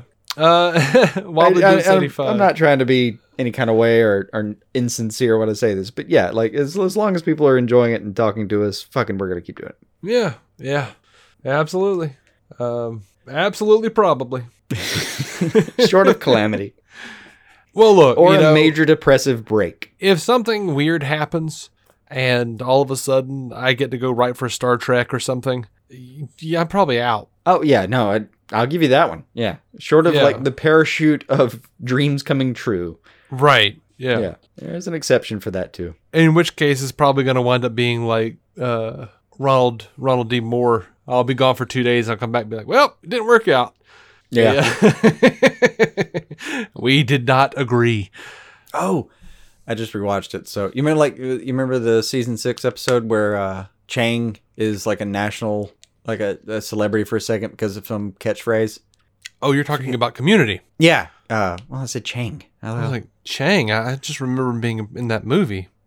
yeah. Oh, wait, no, he's not talking about General Chang from Star Trek 6. Oh, He's yeah, talking about no. Chang. Senior way deeper Chang. than I, way deeper Community. than I can get into Star Trek. Yeah. um, Chang from Community. He like pops off and he's a national celebrity, and he there, there's clips of him saying like, "Well, I just don't, you know, I, I, I, I never really, you know, had a group or anything. I was kind of a loner and blah blah blah." Mhm. And then it he he just blows it so fucking hard. Like I I'm pretty sure in that scene he like says something super disrespectful about Spielberg, and then it turns out he's in the room, and they make him Mm. escape through a tiny hatch in the back of the audio uh, the audio booth. That's funny. And uh, I don't remember any of that. He's like, well, can I not just come out the way I came in? He's, like, no, no, no. You just go through the little door there, just the little door. That's that's that's where you need to go out. That's fine. And then he just he just wanders back, like back at the study group room. You know, he just he Mhm. just kind of like has his backpack on. He's back in regular clothes, and he just kind of wanders back into the room and doesn't say a thing and just sits down sheepishly Uh huh. until they start making fun of Britta again, and he just kind of gets in like a, a, a barb on Britta, and everybody laughs, and and they make it a whole moment where it's like, yeah, okay, shit got a little crazy, but yeah, you, you can come back. It Yeah. was actually a really cute scene. Was that season four? Oh, that that was season six. Oh, season six. Yeah. Yeah. Okay, that'll work. Yeah, one of the two seasons that I know you watched like once, Yep. and I wouldn't remember if I hadn't just seen it a month ago. Yeah, the first like three seasons I watched like four times. Yeah, I've studied those seasons. All right, I get it. Our we got? buddy, our buddy Nathan, Wobbly Boots eighty five says, Hey. "Congratulations, gentlemen. Thank you, Wobbly Boots. Mhm. I hope you're well, Wobbly Boots. Mhm. I miss our long co- our long talks in the car. I know. I also feel like gentleman is still just such a stretch. Yeah. uh, Anthony, over our Brooklyn Batman over on Twitter says, left you guys a voicemail, but just want to say congrats and I love the podcast. Well, if you left, left us a voicemail, we're going to play it later and we'll talk to you then. Hell yeah. Stu Little. but thank you. Uh, Stu Little says, fifth anniversary. So you'll be giving each other wood then. Oh yeah, that is a tradition. I thought we had been giving each other wood this whole time. I have like a pool cue you can have, Mm, like a like a billiards thing to remember me by. You know, remember you by. Where are you going? because you just never come over and play pool with me. Social distancing, man. It's a four by eight table. This is tournament sized. Well, it's not tournament sized. That's not true. you it is- said four by eight, not six by eight. Well, you do it at an angle. We're always at a hypotenuse. Mm, I don't know nothing about no hypotenuse. Yeah. Well, then we have to wear gloves and not touch our faces the entire time we were handling the ball. It just there's no way I can describe that without it getting stupidly sophomoric and sexual. Mm-hmm. Yeah. I'm gonna walk away. I'm gonna walk away from what I just started. That's the sound of the ripcord being pulled. Yeah, but yeah, I might. I I would come over and play pool. I just I forgot that it was a thing. Yeah, me too. I hadn't played in a while. Yeah, every time I'm like, "Hey, Jason," you're like, "Baby." Yeah, pretty much. Uh, Oh, okay. Bye. Yeah, I gotta I gotta move it to the new place, and it's gonna take me a fucking month to get it level again. Oh yeah, yeah. when are you guys moving? Uh, probably three weeks right now. Looks like. Ooh, ooh, it's coming up. Oh yeah, it's Coming up it's quick. imminent, imminent. I would call it. Yep. I'm staring at these comic book covered walls for the the dwindling hours that they shall remain where they are It's gonna be sad too. before I put up those same comic book covered walls in another house. Yeah, I'm gonna miss that house though. Oh no, We had It's good been- times It's there. been good to us. It really has. All right. So uh now this has gone beyond a fifth a five year anniversary. This has become like Dave and Jason are sad about time being passed for like ten years. Uh Hey, no better time than the present to be sad about the past. that's true. Uh, Red Arrow X3 says, Congrats on a awesome five years, guys. It's been an amazing journey, and here's the next five years of awesome DC content. Next five years? I don't want to do that bit again. Jay Scotty St. Clair. Stick with us, and it'll be there. Abandon us, and Yeah. I don't know. Uh, Jay Scotty St. Clair says, Can we talk about Dr. Fate? I, yeah. Yeah, sounds great. What are your favorite storylines Always happy to do involving? What are your favorite storylines involving the character? Do you think we will ever see a live action version on the big screen? Which filmmakers and actors do you envision bringing him to life?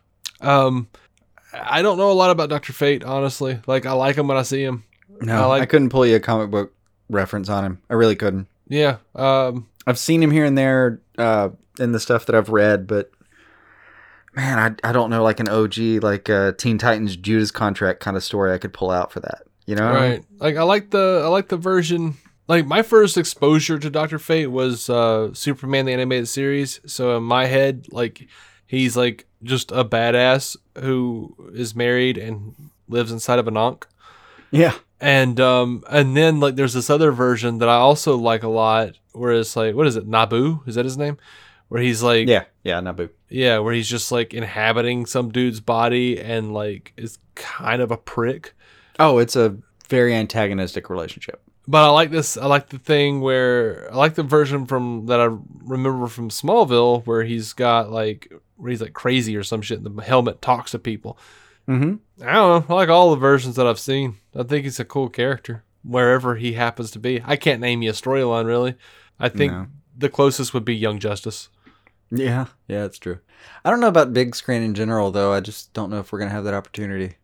Uh, Justice League Dark was our best shot, and that's gonna be streaming now. Yeah. So Uh, I don't know, think that it, it just may never happen. I think honestly, it. may I think. I think it will at some point, but just not right now. Obviously, not not for a while. But um, I'll tell you though, I'm I'm fond of the version where it's just an older dude, um, like trapped with Nabu, yeah, like an Ian McKellen type, that just you know somebody that you respect when he's when he's out of the helmet. You're like, oh yeah, a, a dignified older guy, but in helmet, uh, you're just gonna CGI the shit out of that. It it's gonna have nothing to do or body double it or whatever. It's it's it's not gonna be the same guy. yeah. I'm I'm down for whatever they do. Like I could see the honestly the when he said wh- which who do you think should play him? The first thing I thought was like Gary Busey. um, You want a Lord of Order played by Gary Busey. yeah, I think it'd be fun. What the actual hell? I'm not sure you're even wrong. I just Yeah, I don't know. don't know if I agree. Like, it feels like a Patrick Stewart and McKellen kind of type would be more of a Lord of Order type. Maybe. I also like the idea of like I like the idea of, of both versions here in my brain where it's like Gary Busey is like a, a slacker who doesn't want to be Doctor Fate, and then like the Lord of Order helmet is floating around telling him to do shit, and he doesn't want to do it. Mm. He's like, ah. He's like, no, seriously, we have to go do the thing. Ah. but I also like the idea that the actual guy is like an Ian McKellen type, or you know, someone very you know stalwart and and heroic who feels like we need to do the thing, and then like the helmet is just like, damn it, I don't want to do that. I just want to watch more Fuller House. Yeah. Like, pass me the ice cream. You don't have a mouth. Uh, just throw, just lop it in my bucket. just, just throw it to the helmet. Just like, All right. I'm I'm I'm enjoying your take that the the idea is that in helmet it's uh, the embodiment of like the the paladin kind of type, you know, the mhm. uh the lawful good, you know? yeah, and then out of helmet is just the like the brave and the bell brave and the bold version of batman that's eating nachos uh huh. i could dig that Okay, I think the opposite would be good in like Harley Quinn or something. Whereas like H. Jon Benjamin playing Nabu floating around in the helmet. oh yeah trying to keep everything together and then the second he gets out of the helmet this dude keeps fucking everything up There are younger guys that are in the helmet. Uh, it's not just Kent that's in the helmet. Uh, I forget his name. It's in Justice League Dark right now. It's a it's a young dude though. Hmm. Um, like a like a burgeoning magician that really just probably should not have put that helmet on, but he did anyway, kind of thing. Yeah. That might be more what you're leaning toward. I don't know. I'm I'm just I feel like it's a character that uh, doesn't have so much notoriety or so much uh, so many eyes on him, so many hearts uh, attached to him that you could pretty much just get away with doing whatever the hell you want to with him. Mm-hmm. mm-hmm. Uh, you can really be creative. No, I think uh, you can absolutely just do whatever you want with that guy. Yeah. The same way, like, oh, oh, I wish I remember the name. Sorry. Um, please forgive me. Whoever on Twitter mentioned when I was asking a bunch of weird questions that they'd put Phantom Stranger in like a tweed outfit with a Panama Jack hat. Uh-huh. You were right, and that was glorious. And I'm so sorry. I don't remember. I'll look it up. I'll look it up now while you're talking. Um, I'll tell you who want to play the. But yeah, you can do whatever the hell you want. I- no, one, no one's keeping that much track of these guys. I I tell you who should be the director of the movie though. Mm-hmm. Um, old dude. Um, what's his name? Scott Derrickson, the guy that just left Doctor Strange in the Multiverse of Madness. Oh, sure. yeah, man. Yeah. He's probably got ideas. I mean, Yeah, yeah. like yeah, just switch it up. Doctor Strange, take Take take all their Dr. dragons. Fate. Grab Edgar Wright while you're at it. Yes. Yeah. Fucking Throw him at it. Oh, I'd love to see Edgar Wright do a DC film. No, any, any, any. Literally, just give him the entire IP catalog and say, pick, pick your choice, man. I don't care. And yes, Nick Frost and Simon Pegg can play whomever you say. I don't, I don't give a shit. Uh huh. Just fuck you, take my money the entire time. Yes, absolutely. That is a thing. That is a. Oh my God. Have you guys ever? Have you? Look, I know it's an old movie, and it probably, you know, most of the people listening to us have probably seen it, but their box office would suggest that you haven't seen it. mm-hmm. So, at your earliest convenience, you need to take in Scott Pilgrim versus the World. Oh, yeah. Yeah, that could be useful. Oh, John McMullen. Okay. Fantastic note about the Phantom Stranger wearing wearing a Panama. Yeah. By the way, Jason's asking a bunch of weird questions on Twitter, so you should come hang out and, and answer those. That will be continued. Mm, we are not at the end of that journey. yeah. Ooh. Yeah. It is fun. It is fun and funny to watch. So I've just sort of been like, oh, we've got notifications. What? The? Oh, Jason. Yeah. It amuses me between diapers.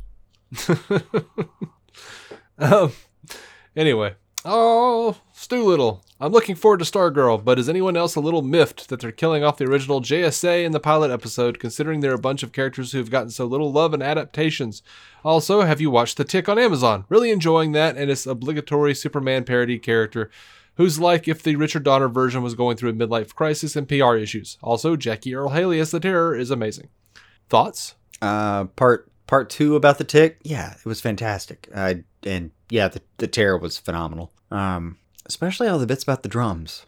Let's see. I I That love- specifically made me happy. I loved the pilot and won't watch it now because uh, I get it. As Doesn't I end. understand, they canceled it without an ending. Yeah, it, it yeah, it was it was a huge cockblock that way. But for what I got, it was really enjoyable. Um, Sarah Fenwick says uh, the tick is just phenomenal. Um, I forget who played Moth guy or Mothman, but no Moth. I don't remember The Moth.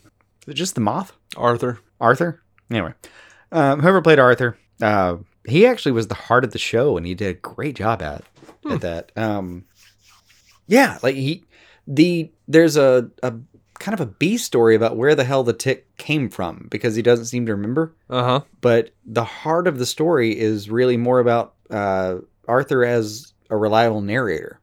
And then getting Hmm. into season two, it started to get more into the the theatrics of the superheroes and everything like that. But um, it really was a really it was a fun show. I, I I wish it had been able to wrap up like a even a truncated season three could have probably done it. Um, but yeah, like watching watching Haley play drums, and I genuinely I I think he was playing those drums. I, I watched it a few times and was like, man, I, I think he's actually rocking that shit.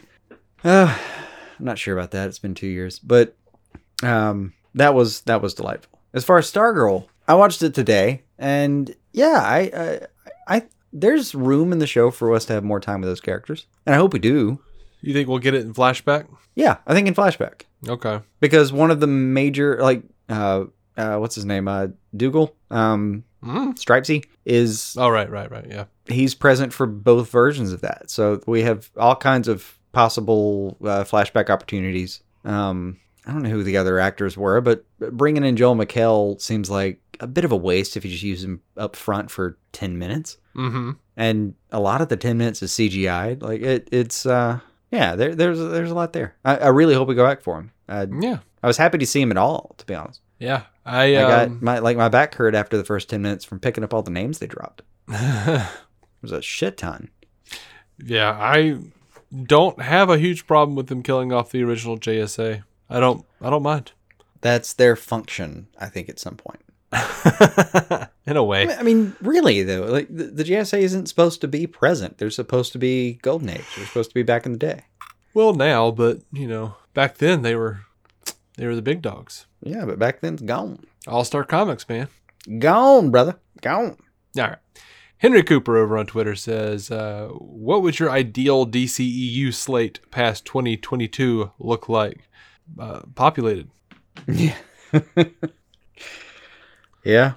Um, I feel like probably I I don't really care. Like I don't want another Joker movie. I don't want another. I don't want a sequel to Joker. Basically, I'll take it if they No, give I- it to me, and I'll see I what they have to offer. the version that I was given, and where Phillips and crew left it as as is like, yeah, we're talking about stuff, but I like the idea that unless they come up with something truly substantial, that we're just not going to see another one. Right. Um, I'm I'm happy for it to look like you know, Batman movies and New Gods and whatever else they want to throw at me. I, I don't Yeah. mind. I don't. I'll just I'll be here for it, and because I covered on the show, uh, I'll be bored of it by the time it comes out. and just- spoiled. I'll just be ready for the next thing. Yeah. Um, it's not spoiled. It's just you know. No, I mean spoiled as in you know what's happening already. Oh, okay. Yeah. Uh, yeah. Well, then yes. Not entitled. Spoiled. Right.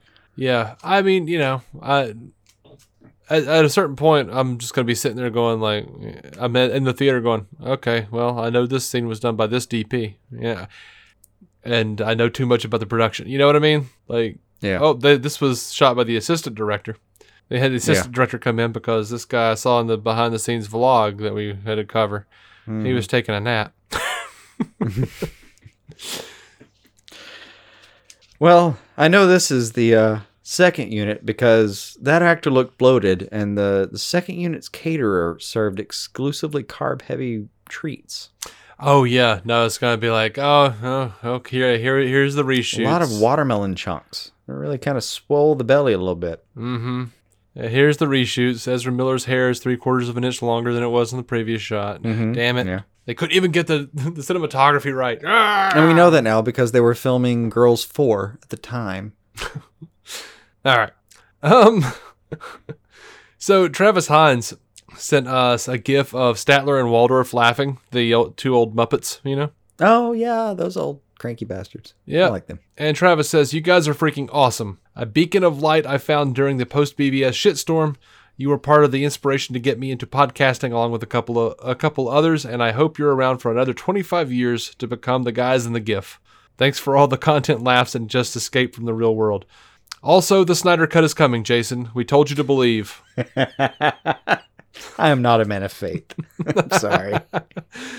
it is not my nature. A man of hope? Sure. Superman's my favorite character. I try to keep that going. But faith? No. But to circle back, uh, 25 years. But hopefully you've heard me talk this episode. Also, um, I don't know. I uh, I don't know. I I could stay in there that long. I don't know what the circumstances will dictate at the time. Really though, I, I That's like Letterman level, man. yeah, sure. Who cares? But I uh, genuinely, I'm just grateful that we at least got one person after BvS because we lost several hundred we did. because we didn't immediately hate the film. We did, yeah. So thank you for filling in the gap as best you could. Dude, that's that's a thing I wish I knew. Like, by the way, you guys being kind of entitled at the beginning of the show is cultivating a fan base that is going to hate you after the opening of BvS. Mm-hmm. Cultivate a different fan base. You jackwagons. Yeah, you know, hey, hindsight thing, man. Yeah. I mean, there was a point where we were like, if Batman starts killing in BvS, I'm walking, you know? And And then he did, and I was like, no, this is the best film ever. no, I'm down. This is fantastic. What is he doing? Branding people? Okay, That's awesome. well, it takes a minute, but I'm I'm down. it takes a minute. It did. I remember us talking about branding people at some point early on. Yeah. And, and being very know, reticent about it. But yeah, we, we, like we came around because the story kind of sold us. Yeah. I, yeah. See, we're not hypocrites. We just changed our minds. Mm-hmm. Anyway, Michael Woodall writes in uh, to our email account at dconscreen at gmail.com. Mm-hmm. Hi, David slash Jason. Love the show. Would love to hear your thoughts on the viability of Legion of Superheroes movie or TV show on HBO. Seems like a prime property to mine. One of my favorites. Uh, I kind of think about that because there are so many Legionnaires, just so many.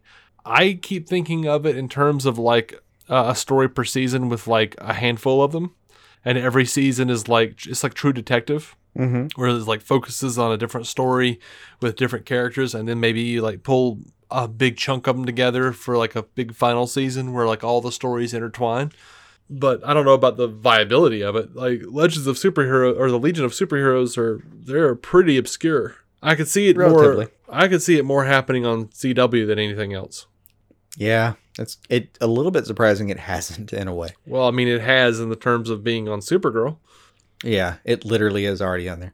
But um, internet series or like if that's where they went with the next set of DC animated or something. mm-hmm I mean, there's plenty of material. I, w- I wouldn't uh, object to any version of actually focusing on Legion. But uh, yeah, I mean, it's it's I I love the idea anywhere it gets put. yeah i'm down let's Plenty just see of where material. Uh, Joe Fornerado. You know, he mentioned how I said his name with confidence incorrectly a a few weeks ago, Mhm. and now I'm scared. I, am gonna screw it up every time. Tis your way. I know. Yeah. Joe says, "Congratulations on five years, you guys. I found you guys pretty late, about a year ago, I think, but I've enjoyed listening ever since. I was skeptical at first, considering how much I love The Dark Knight Rises, but you guys won me over. I laugh every time I listen to you, and I look forward to every episode, whether it be the random voices or crazy tangents. I especially love when Jason has absolutely no clue what Dave is referring to when he brings up the biggest news story of the week. Ha ha ha ha ha." Yes. keep up the great work and i'm and i'm looking forward to more episodes down the road ps hopefully you guys will be talking about the snyder cut soon cause if jason is talking about it that means it's official This feels this feels prescient. I I especially love the parts where I don't understand what's going on because I have to do less prep work. yep yep But yeah, for like for real, it, it it does feel a little bit different, and you know, hope that works out. And we said more bad things about Dark Knight Rises, but uh, uh, I think we tried to add a chunk of humility to this this part. And, Yeah. uh, hopefully i still hate matters. it i still hate it i'm just not going to be entitled about it if you dig it that's great i'm, I'm Yeah, glad for yeah. you actually i think we said that too back then we're just like that's great you can absolutely be wrong you can have this one. um But yeah, I uh I, I like I really am glad. I, I like I'm I'm glad anyone's here under any circumstances, and especially if we don't agree, because that's kind of more interesting than anything else. Yeah. I mean, me, I like an echo chamber, but you do you, man. Y'all want to disagree with us? Come talk to Jason. I like echo chambers in a minor key. All right. So we're going to move over to voicemails and then we're going to wrap her up for this week. All right. Our first voicemail is from Anthony, Brooklyn Batman, over on Twitter. Hey, this is Anthony, aka Brooklyn Batman. Just want to say congrats on the five years. Wishing you guys the best of luck and safety in the rest of 2020. And uh, we're looking forward to the next five years. And keep DC on your screen. Thanks, man. Luck and safety to you and yours as well, man. Absolutely. Thanks That's for a listening so refreshing long. accent. right? Yeah, yeah, yeah. He's been around a while, but uh, man, it's, uh, it's, uh, it's something fun about hearing that accent every once in a while. I my favorite listeners, I think, in a lot of ways, uh, are the people with accents because it's like people with those accents shouldn't be listening to us. We're so far away. We just have we have very specific different accents. How Uh-huh. dare? How dare we come across each other? How dare they? No, I'm super glad we do. I'm I'm glad to hear it every once in a while, man. And thank you for Fantastic. sl- thank you for listening so long. Uh, Anthony's been with us a really, really super long time. Um, Yeah. whew, to choke myself. Hmm. I was taking a sip at the time, so I said yeah late, but yes. Um, I have a piece of peanut in my mouth, um, or in my throat, I should say. It's been out of my I mouth. I was going to say the mouth, good. Uh, but yeah, been with us a long time, as has our friend uh, Jay Scott St. Clair. What's going on, guys? Jay Scotty St. Clair here. Uh, just wanted to wish you guys a happy five year anniversary. You know, um, I recall back in uh, 2016 when I first started listening to you guys uh, right alongside the MCU podcast, and uh, it's been nothing but uh, quality entertainment for the last four years. So I've been there for most of the run, and uh, happy to say I'm a, a, a proud listener. Thanks for all the uh, content, the entertainment. Uh, looking forward to the next five years. Appreciate you guys, and uh, keep some DC on your screen. Take care. Next five years. I don't know if we've addressed the idea of another five years yet. yeah, for real though. Uh, uh, uh, good, yeah, good to have you, man. Thank you. Yeah, man, wonderful guy. Thank you. There have been some delightful back and forths, and I expect many more. Yes, yes. Chris Balga is next up on the voicemail list uh, of World's Finest True Believers. Great show. I've been on it. Well, That's what made it great. uh, I'm just kidding. And to the VMs. Hey Dave and Jason, it's Chris from World's Finest True Believers. I want to wish you congratulations on your five year anniversary. DC on Screen was one of my very first podcasts I started listening to. Uh, I've always enjoyed both your perspectives, the great laugh out loud moments, and the frequent chasing of squirrels.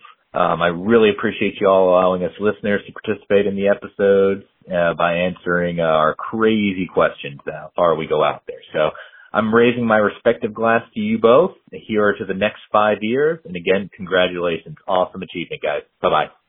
Yeah, man. Fuck those squirrels. We're gonna get them one day. And we're gonna matter feed of them, time. We're gonna feed Matter them of bat time, wieners. dude. Yeah. We're gonna feed them bat wieners when we catch them. To, Uh, to yeah, lure them. Uh, yeah, man. Um, I love that we get to interact with people who are as silly as we are and who have, yeah. you know, uh, if not the same sense of humor, at least an open mind enough to accept our weird shit. A cross section enough that we're not that insane. I'll No. take that any any fucking day. I also love that so many of our listeners are podcasters as well. You know, like I absolutely. You know, the the I, my favorite comedians are the comedians comedians. Yeah, me too. So I don't I- know to to My all time GOAT is Bill Hicks. Yeah, I, I'm squarely in that category. hmm And you know, I man, I I like being a podcaster's podcaster. Yeah, yeah. yeah. Now I'm I like- suspect I'm I'm, especially happy when we're like, it, you know, it, it's super gratifying if somebody's like, "Yeah, we're this was uh, part of what I started listening to first." Like that is just insane to me, Mhm. and super humbling, and and I'm uh, just fucking happy we were there for that moment. yeah. No, you know, I there's a paranoid part of me that's like, yeah, they're just sitting there going like, yeah, if those assholes can do it, I can do it. You know, But yeah, also true. If us or you assholes can do it, yeah, people can do it. Yeah, fucking Yeah. go have some fun, man. yeah. Do your thing. Let us know. Stick your dick out of a car door. Hell yeah. While it's flipping on its side. Fuck friction and consequences. well, speaking of, uh, of, of God, it's a terrible image. yep. Speaking of uh, I've haunted myself. listeners who are also podcasters, uh, our beloved friend Ryan Hulsman has left us a voicemail. Hulsman. I had to practice this. Ryan Hulsman. Hey, David and Jason. This is Ryan Hilton from over on Twitter, uh, co-host with my good buds Adam and Steven on the Gotham Central podcast and the Krypton Legacy podcast.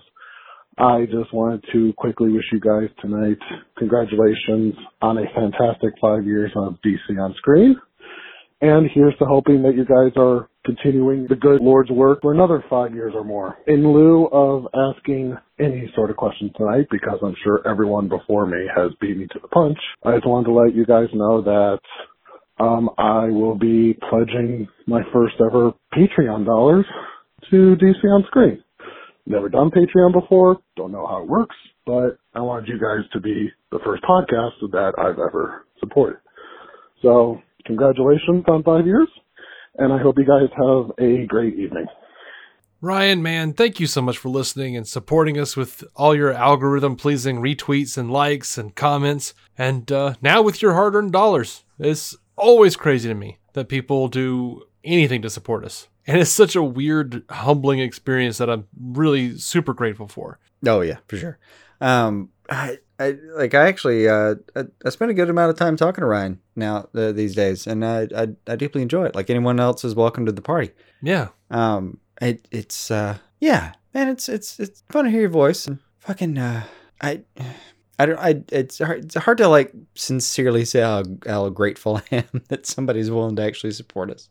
Yeah. I always feel stupid saying it out loud, but I really absolutely, absolutely. Just sentimentality does not work for us. No, we're not good But, at it. um, you know, it's weird. You know, here, I this is a failing on my part completely. I had no idea he was a podcaster. I had no idea Ryan was a podcaster. I Oh, don't yeah. know. I don't know how I didn't know that. I don't. It's possible I knew that. Hell, I've probably said it on the show before and then forgotten it. But like I said, everybody listens to us as a podcaster. So we uh, yeah we we need to be doing more of that old style web ring thing where we're just tying Yeah. each other into everything. Yeah, it's pronounced cock ring. But um, no, that stops certain things. This is more- oh, oh, okay. there's some rigidity you're thinking of. No, that's not what we're doing. It's more of a giving project. Yeah. Well, now we're back to cock ring. hey, it depends on the project. If that's what it takes to keep everyone giving, fucking cock ring. Oh my gosh. Five more years. Anyway. You've started to sound like this is some prison. N- no, never. No, I mean, like in like like five years from now, effortlessly, uh, we'll we'll, we'll still be going. Uh, Like I'll I'll periodically be asking my daughter what she thinks of early Batman the Animated Series episodes, and just recording that for posterity's sake. She's probably Uh-huh. gonna say like, "It's super slow." Yeah. Oh Um, man. I- Yeah, I mean, yeah, it'll it'll all just come to bear. It'll all just what- happen. I don't know what bears have to do with anything. Your fear fear is unnecessary. I don't have any fear. It's definitely trepidation. all? Maybe all. Is is all what you're like no, it's not all. um More like in, intimidation? Um You have the, you, you very much have this like Larry David idea of like I have to do this again? No. Yeah. No, that's, we're, we're yeah, that's what it is. That's that's yeah. no, we're we're we're nowhere near those those those bound like we're we're we're just gonna fuck around for another five years and hope any of these lovely people have stuck around for it. I don't know, man. That's I the do- plan. I do a lot of prep work. That's the business plan. I wrote it up. It's a mission statement. I do a lot of prep work. I'm tired. Verbatim. Fuck around for another five years. Hope people stick around. Hey, you know what? It's gonna. If I'm telling you this right now, we're doing 25 years. We're getting an editor and a social media manager. That's fair. That's most of what we're hoping for with Patreon anyway. It's just someone to take some of the nuts and bolts off the table. I mean, most of it's going into like reinvesting in in the show as far as like equipment and promotion, but oh my god, if we get to the point where some of the nuts and bolts were off, oh fuck. Mm-hmm. Cuz it's enough nuts and bolts just to watch everything that we're like that is in our purview. Like Yeah. our bailiwick at this point is is biblically sized. It's just there's so much stuff, man. And it Yep. just keeps getting bigger. Exciting in its own way and frightening in another. Indeed. All right. So uh, speaking of five years, uh, the next guy, Chris White. He's been a listener ever since 2015. Man, Oh yeah. One of the Man. first I think that wrote us in. I if think he was the first. The first. Yeah. So let's let's hit that voicemail up. Hey Dave, hey Jason, long time no talk. How you guys been? Sitting here looking at my calendar and I was like, holy crap, I think it's uh, your five year anniversary. So I just wanted to call up and say congratulations on that. You know, uh, I don't always message you guys all the time and, you know, I might wait a week or two before I listen to an episode, but every time I get around to doing it, you know, it's just like sitting down with a couple old friends, man. Uh, it's been awesome getting to know you guys over the years and listen and watching the show change and evolve and grow. And you guys just keep continuing to kill it, man. Still do and always will. Love what you all do and keep up the good work. Thanks, guys. Bye. Yeah, man. Chris, Chris is one of those guys, man. Uh, when he when he first started writing in five years ago, I don't. It seemed like it was no time before he and I just became like constant phone companions. We both drove a lot for a living. We were both stalwart proponents of headsets. Uh, so we got to know each other really fairly damn well, I think. And, um, you know, over the years, we've gotten busier and jobs have changed and we don't get to talk uh, nearly enough, honestly. Uh, but, dude, it's always great to hear from you. Uh, thank you for listening and caring enough to call me, even if half the time I'm a piece of shit and I can't answer because I'm in the middle of something. But, um, man, that's a good bloke. Yeah, absolutely. Um, We've still got to do that Tim Burton those- Batman review with him. Yeah, that uh, it, it's just never actually come to fruition, but it's never been something that we were putting off for any reason. It's just a thing that never happened. Um, am I wrong, or like were we all three not married when we started talking? Um, I want to say he was married. Was he? Uh, He's the one I can't remember because you know I think he was. Yeah. we, yeah, we were we were at each other's. So, Mm-hmm. but uh, yeah, life life still has changed. Um, here, I mean, we, we, like we've met. He's been very generous before. He's uh, he's he's passed on some things to us. I'm I'm still like I'm staring at right now. I don't know how to describe what I'm looking at. He didn't know how to describe what he was looking at when he uh, graciously gave it to me. It's it's just It took me a second. I know what you're talking about now. it's the Superman symbol. Yeah. With like it, like encased in like a circular rock. Mhm. I don't even know how to describe it. If you I, just I- did. But I love it more every day. It Yeah. Just make it makes me very happy. And yes, of course it's heavy. It feels like rock. Like it's it's definitely at least molded clay. Mm-hmm. Um, it, it's it's one of those things where like he he it was it was it was very uh it, was- it was adorable. Like he he was kind of nervous to even even hand it to me and didn't know what to think of it. And I I still don't know what to think of it, but I just I'm I'm super happy with it. I don't care. Yeah. It's literally though in the direction of how I record. Like I spend hours staring at this thing. I mean, That's I, sweet, I'm man. probably thinking about some hypothetical blah blah blah, or deciding what I'm going to marinate my release the Snyder Cut hat in, or whatever the fuck I'm doing that week. Mm-hmm. But you know, just it's just there in the visual in like the Superman corner of my room, Right. of, of my office. You should t- take a picture of it and send it to me. I'll put it in the show notes. Oh, it's out there. I'll send you a specific picture. okay. I have it lined up like uh, I have. There's a line of um, like my sister-in-law sent me. Uh, it's one of those little like aluminum puzzles, you know, aluminum, aluminum boxes with some puzzle pieces inside it. Aluminium. Aluminium, yeah, of course. Um, with some, it like it kept me and the daughter occupied here and there, just putting the puzzle puzzle together. But uh, it's I have it lined up next to uh one a little like postcard kind of thing you gave me, Mm-hmm. the historical cover of like it's the Superman. Yeah. You know what I mean. I know what it is. Yeah. And so then it's just the, it's a it, it's actually a collectible postcard that has the uh what was it Superman number one or Action Comics number one? I can't remember. Superman number one. Superman Yeah. number one, but it was from Wizard magazine like back in the '90s, and I had Oh, yeah. two of them. Yeah, it's it's pretty sweet. Not gonna lie. Um, and then I have that, and in between is I have this row of Action Comics 1000, Mm-hmm. and it's it's literally from the blank cover to the Jim Lee cover, and every variation that wasn't like a store bought variation. Mm-hmm. Um, it's it was I, I I'm I'm pretty proud of it. I enjoy this wall. It's a good wall.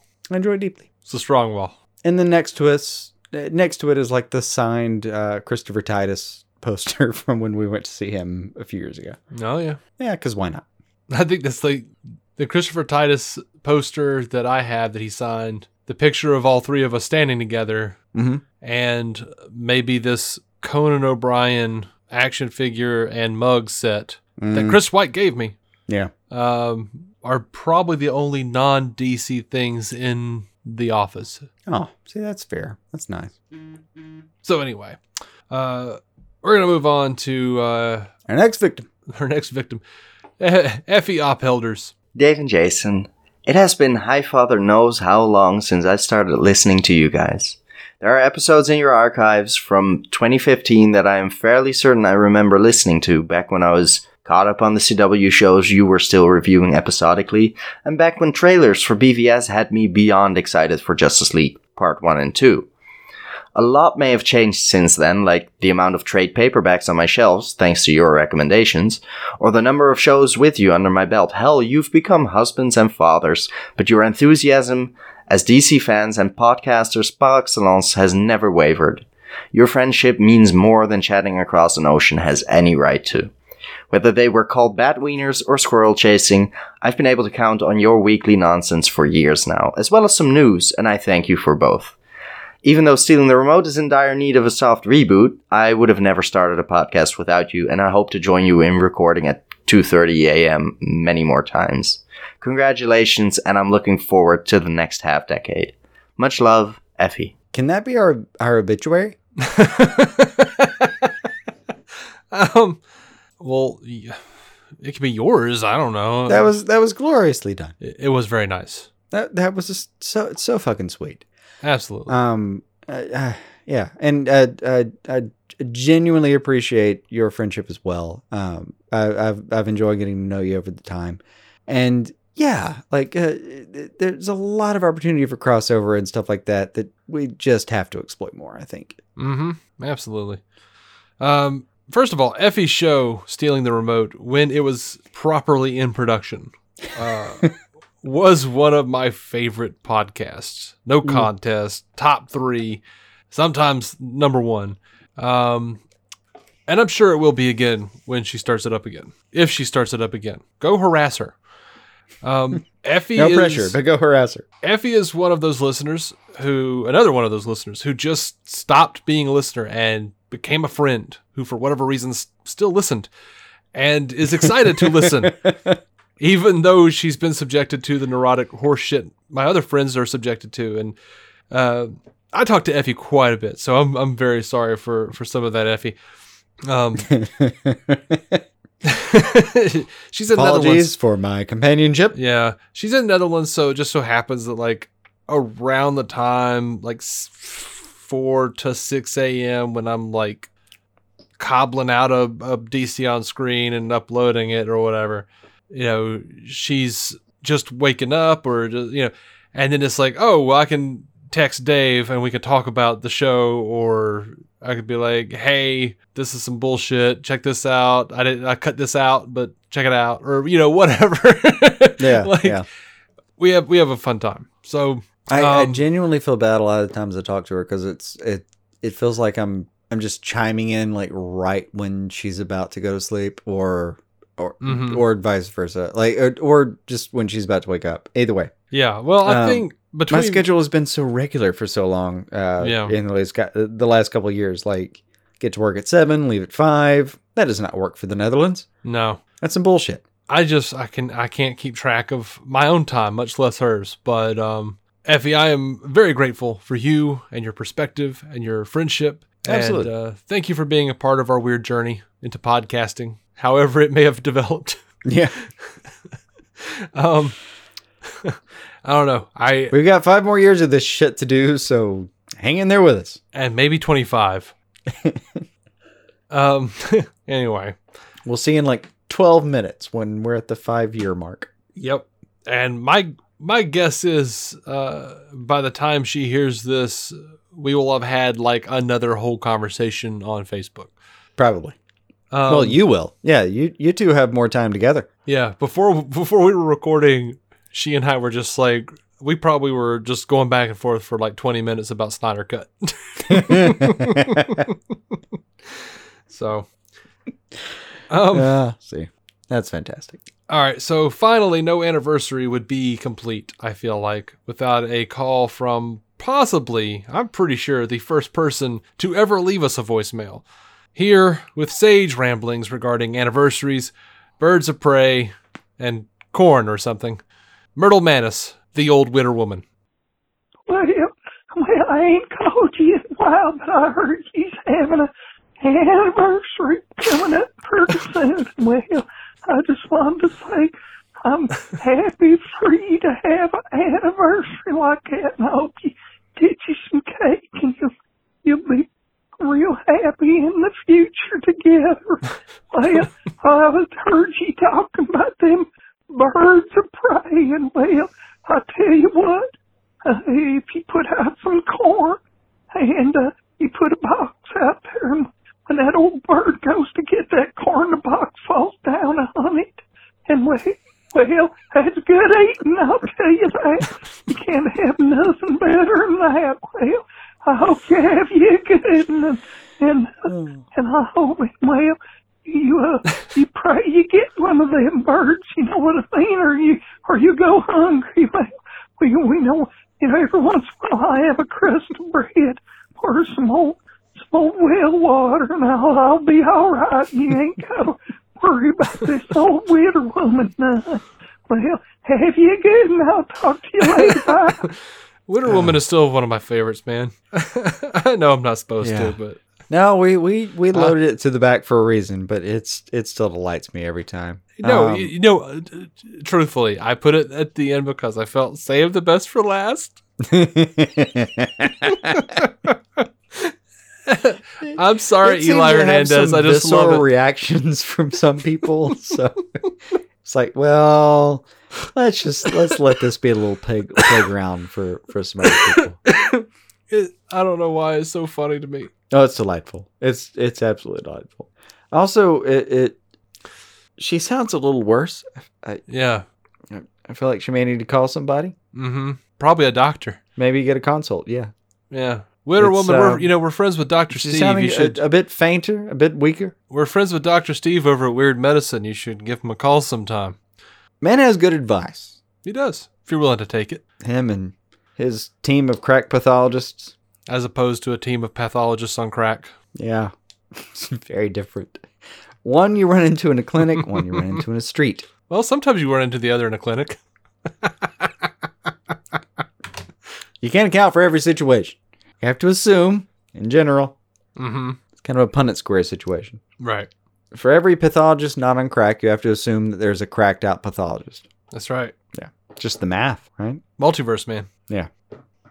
Anyway, that's all I've got, man. I don't know. I, we've listened to Witter Woman. We've we've waxed sentimental over Chris White and Effie, and all these other great people who sent us uh, voicemails and and and well wishes and uh, You know, you you bring up a good point. Hold on, hold on, hold on, hold on, hold on. what am I holding on for? Please let go. Let go. no, I've been watching too much Disney Plus. Don't don't bring that shit to me. ah, Disney Plus is great. I will let it go. Let it go. You know, weirdly, those are the only two lines of that song I know. I, I Mhm. tune out immediately afterward. Yeah. I don't know any of the songs except for Let It Go, but I do now know all of the lyrics to the Lizzie McGuire theme song. Oh God. Mm-hmm. It's not a bad show, really. For real. You know. I mean, it is. But look, Robert Carradine was funny in Revenge of the Nerds, and he's just as funny as Lizzie's dad. That's all I'm saying. There's some redeemability to everything that happened. um, well, all right. Here's what we're holding on for. Mhm. Um, I, I feel like it's worth it. Andy Holsey, Brandon B, Chris Bogga, Dr. Steve, Effie Ophelders, Ellie, uh, Eli Hernandez, Alyssa Love, Eric Norris, Eric Norris, Eric Leeper, uh, JD McCrae, Jonathan Buren, jo- Joseph Farnaroto, Matthew Salvatore, Nerdy Tastic, and Tim Yoka. Mm-hmm. Those sounds like those sound like our patrons. Thank you, patron. Absolutely. And if you would like to join their hallowed ranks, plug plug, wink wink, patreon.com slash DC on screen. Ain't gonna cost you much, baby. Ain't gonna cost you much at all. First one's free. Oh, by the way, this, I totally forgot about this. I wanted to talk about it. Mm-hmm. Um, you know how Google uh, Google Voice will do the thing where when Yeah. people send you a voicemail, it transcribes it for you. Mhm. When Ryan Hulsman sent his in, I saw his transcription and it just got it completely wrong. Oh, and fantastic. it was like uh, talking about Patreon and said, I want to give my first thousand dollars to you. I was like, what? and I started like fanning myself off like an old lady in church. And then I listened and I was like, oh, that's really nice. I'm imagining a Looney Tunes character, but okay. It's really nice. I didn't hear anything about a thousand dollars though. Damn you, Google Voice. you liars. Yeah, I get it. That's pretty good. Anyway, um, I think we're done. I'm done. Are you done? Yep. Cool. Um, we'll try to do something special for the 600th episode, which comes up in like six episodes. Mhm.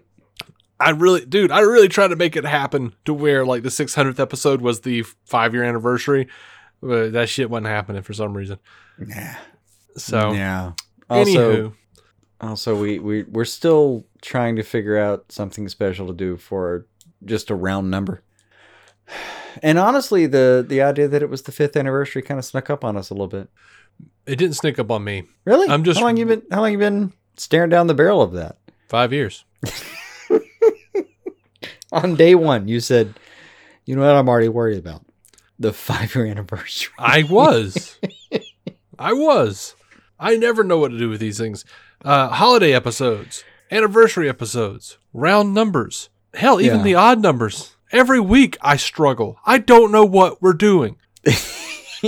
I don't know what to do. I'm just sitting here with a Word document and, you know, caps lock. I don't know. Just trying your best. Yeah. No, I, it, it you should take some of the anxiety off your plate. I've tried. I've tried. I mean, I'm taking medication now, for God's sake. I I realize that I realize it's a tall order. Um, it- it- this is coming from someone who could be described as a mental health consumer. Mm-hmm. Uh, yeah, I, I I get it, but you know, yeah, just just you know, relax, hang out, enjoy the moment, kind of thing. Yeah, it's been five years. We we made it this long. It's kind of fun. Mm-hmm. anyway, I think my voice is going to give out. I don't know why. It's almost like you agreed with me, and your voice was like, "No, no." Well, no, the, the- larynx, the larynx will give up. The truth is, my neck is a little out, and so the muscles of my neck are constricting a little bit, and they were Oh, okay. already kind of screwed up because I raked leaves a few days ago and then cut grass. So Mm, yeah, it's all the things all at once. right. But um, yeah, man, I'm pumped. We we made it five years. Uh, I don't know how many more years we'll make it, but uh, I hope all you guys and gals are are here and waiting on us uh, to upload. Wait for bated breath for us to upload a new episode every week. Just yeah. It's it's a fine it's a fine joke. Mhm. You know, sincerely I will say like just yeah, just you know, get get in touch, man. That that's what makes this fun. Yep, yep. We're still on Facebook at the Facebook group. No one says shit in there. I don't know why, but we don't either. So I don't think anyone says anything on Facebook anymore. Um I don't, I don't care if it's email, carrier pigeon, Instagram post, whatever the hell. Right. As, as long as it makes it to something that says DC on screen, which uh, Dave did a, uh, you know, uh, to your credit, did a really good job of. Um, uh, we own everything that says DC on screen. except it's not like there were people the group DC on screen. on where Facebook. Oh, ours is Facebook. DC. Yeah, Ours Yeah, is DC on screen podcast. yeah, and originally the DC on screen actual group was super porn heavy. Yeah, like I don't know crazy. about now, but like back then it was like the banner, like the cover image was like superheroes, and then you scroll down and it was just like as as far as you could get into porn as you can get without Yeah. actually like getting blocked on Facebook, which was like I don't know, like a piece of cloth covering an asshole. Yeah, it, it got into fanfic in a heavy way. Uh, Fanfic. I didn't even see anything. I was just like, oh my god, I don't, where's Fanfic? What, what Batman? Where where are we seeing a Batman symbol somewhere? Is there like a Superman symbol? It's a, all I'm seeing is ass cheeks and barely covered titties. That's all I'm seeing. What I mean, what I'm saying is, I don't know how Bruce Timm beat us to DC on screen. No, if it was him, he would have been drawing it. It He can only better. get off It to his own better. drawings. You're right. That would have been the good call. But yeah, I mean, we're we're available everywhere, and uh, frankly, everything everything we hear from everybody makes this thing more enjoyable and Mhm. worth worth doing. And frankly, without it, f- fuck the whole thing. So, uh, man, uh, anyone who's still listening, especially Mm-hmm. fucking after we talked about people talking to us the whole time. This feels super like this is when uh this is when people get super self-deprecating because it uh it makes sense to do that. yep. because actually being sincere makes no fucking sense and doesn't uh I don't have enough therapists for that. Hey, you know, a couple years ago, uh, I was working with this guy, and he was like, "Podcasting, do you get paid for that?" And I was like, "I'll have you know." And I pulled up Twitter and said, "I get paid several compliments a week."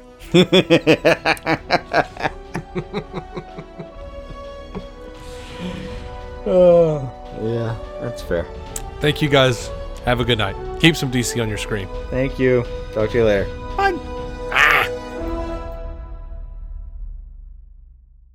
Our intro music is by Jason Goss and Michael Shackelford. Michael's band, Galactic Engineers of Magnetic Sounds, or GEMS, can be found on SoundCloud and Bandcamp. Visit DCOnScreen.com to find our Patreon, merch, contact information, and every episode of the show for free, including crossovers we've done with other podcasts. DC On Screen is a maladjusted production. For more from me and Jason, including sketch comedy, vlogs, parodies, and our improvised web series Hey Guy, visit maladjusted.tv. Are you maladjusted? You want cash. You want to get stuff done. So what do you do? You buy 5 Hour Energy, of course. You upload the receipt to 5hewin.com, then find out if you instantly won 10, 100, or even $1,000. Then you drink that 5 Hour Energy and cut through your to-do list like a hot knife through butter. 5 Hour Energy, the official sponsor of getting stuff done. No purchase necessary. Must be 18 and a legal resident of the U.S. Ends June 30th, 2021. For rules, visit 5hewin.com slash rules. Void where prohibited. Message and data rates may apply. Look around you. That car you're driving, that house your family lives in, making your daughter laugh, inspiring her to dream. You did that. Teaching your son to drive, teaching him he can be anything, all you. And your dreams for tomorrow. You'll do that too. Legacies don't just happen, they are made by you. The important word being you. American Family Insurance, protecting your dreams as you achieve them. Insure carefully, dream fearlessly. Products not available in every state. American Family Mutual Insurance Company SI and its operating companies. American Family Life Insurance Company, 6000 American Parkway, Madison, Wisconsin.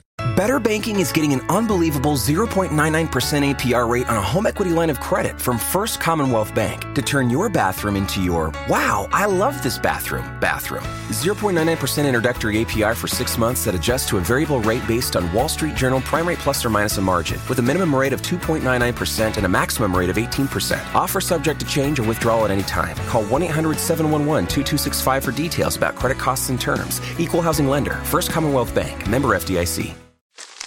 Me, me, me, me, me, but also you. The Pharaoh fast forwards his favorite foreign film, Powder Donut.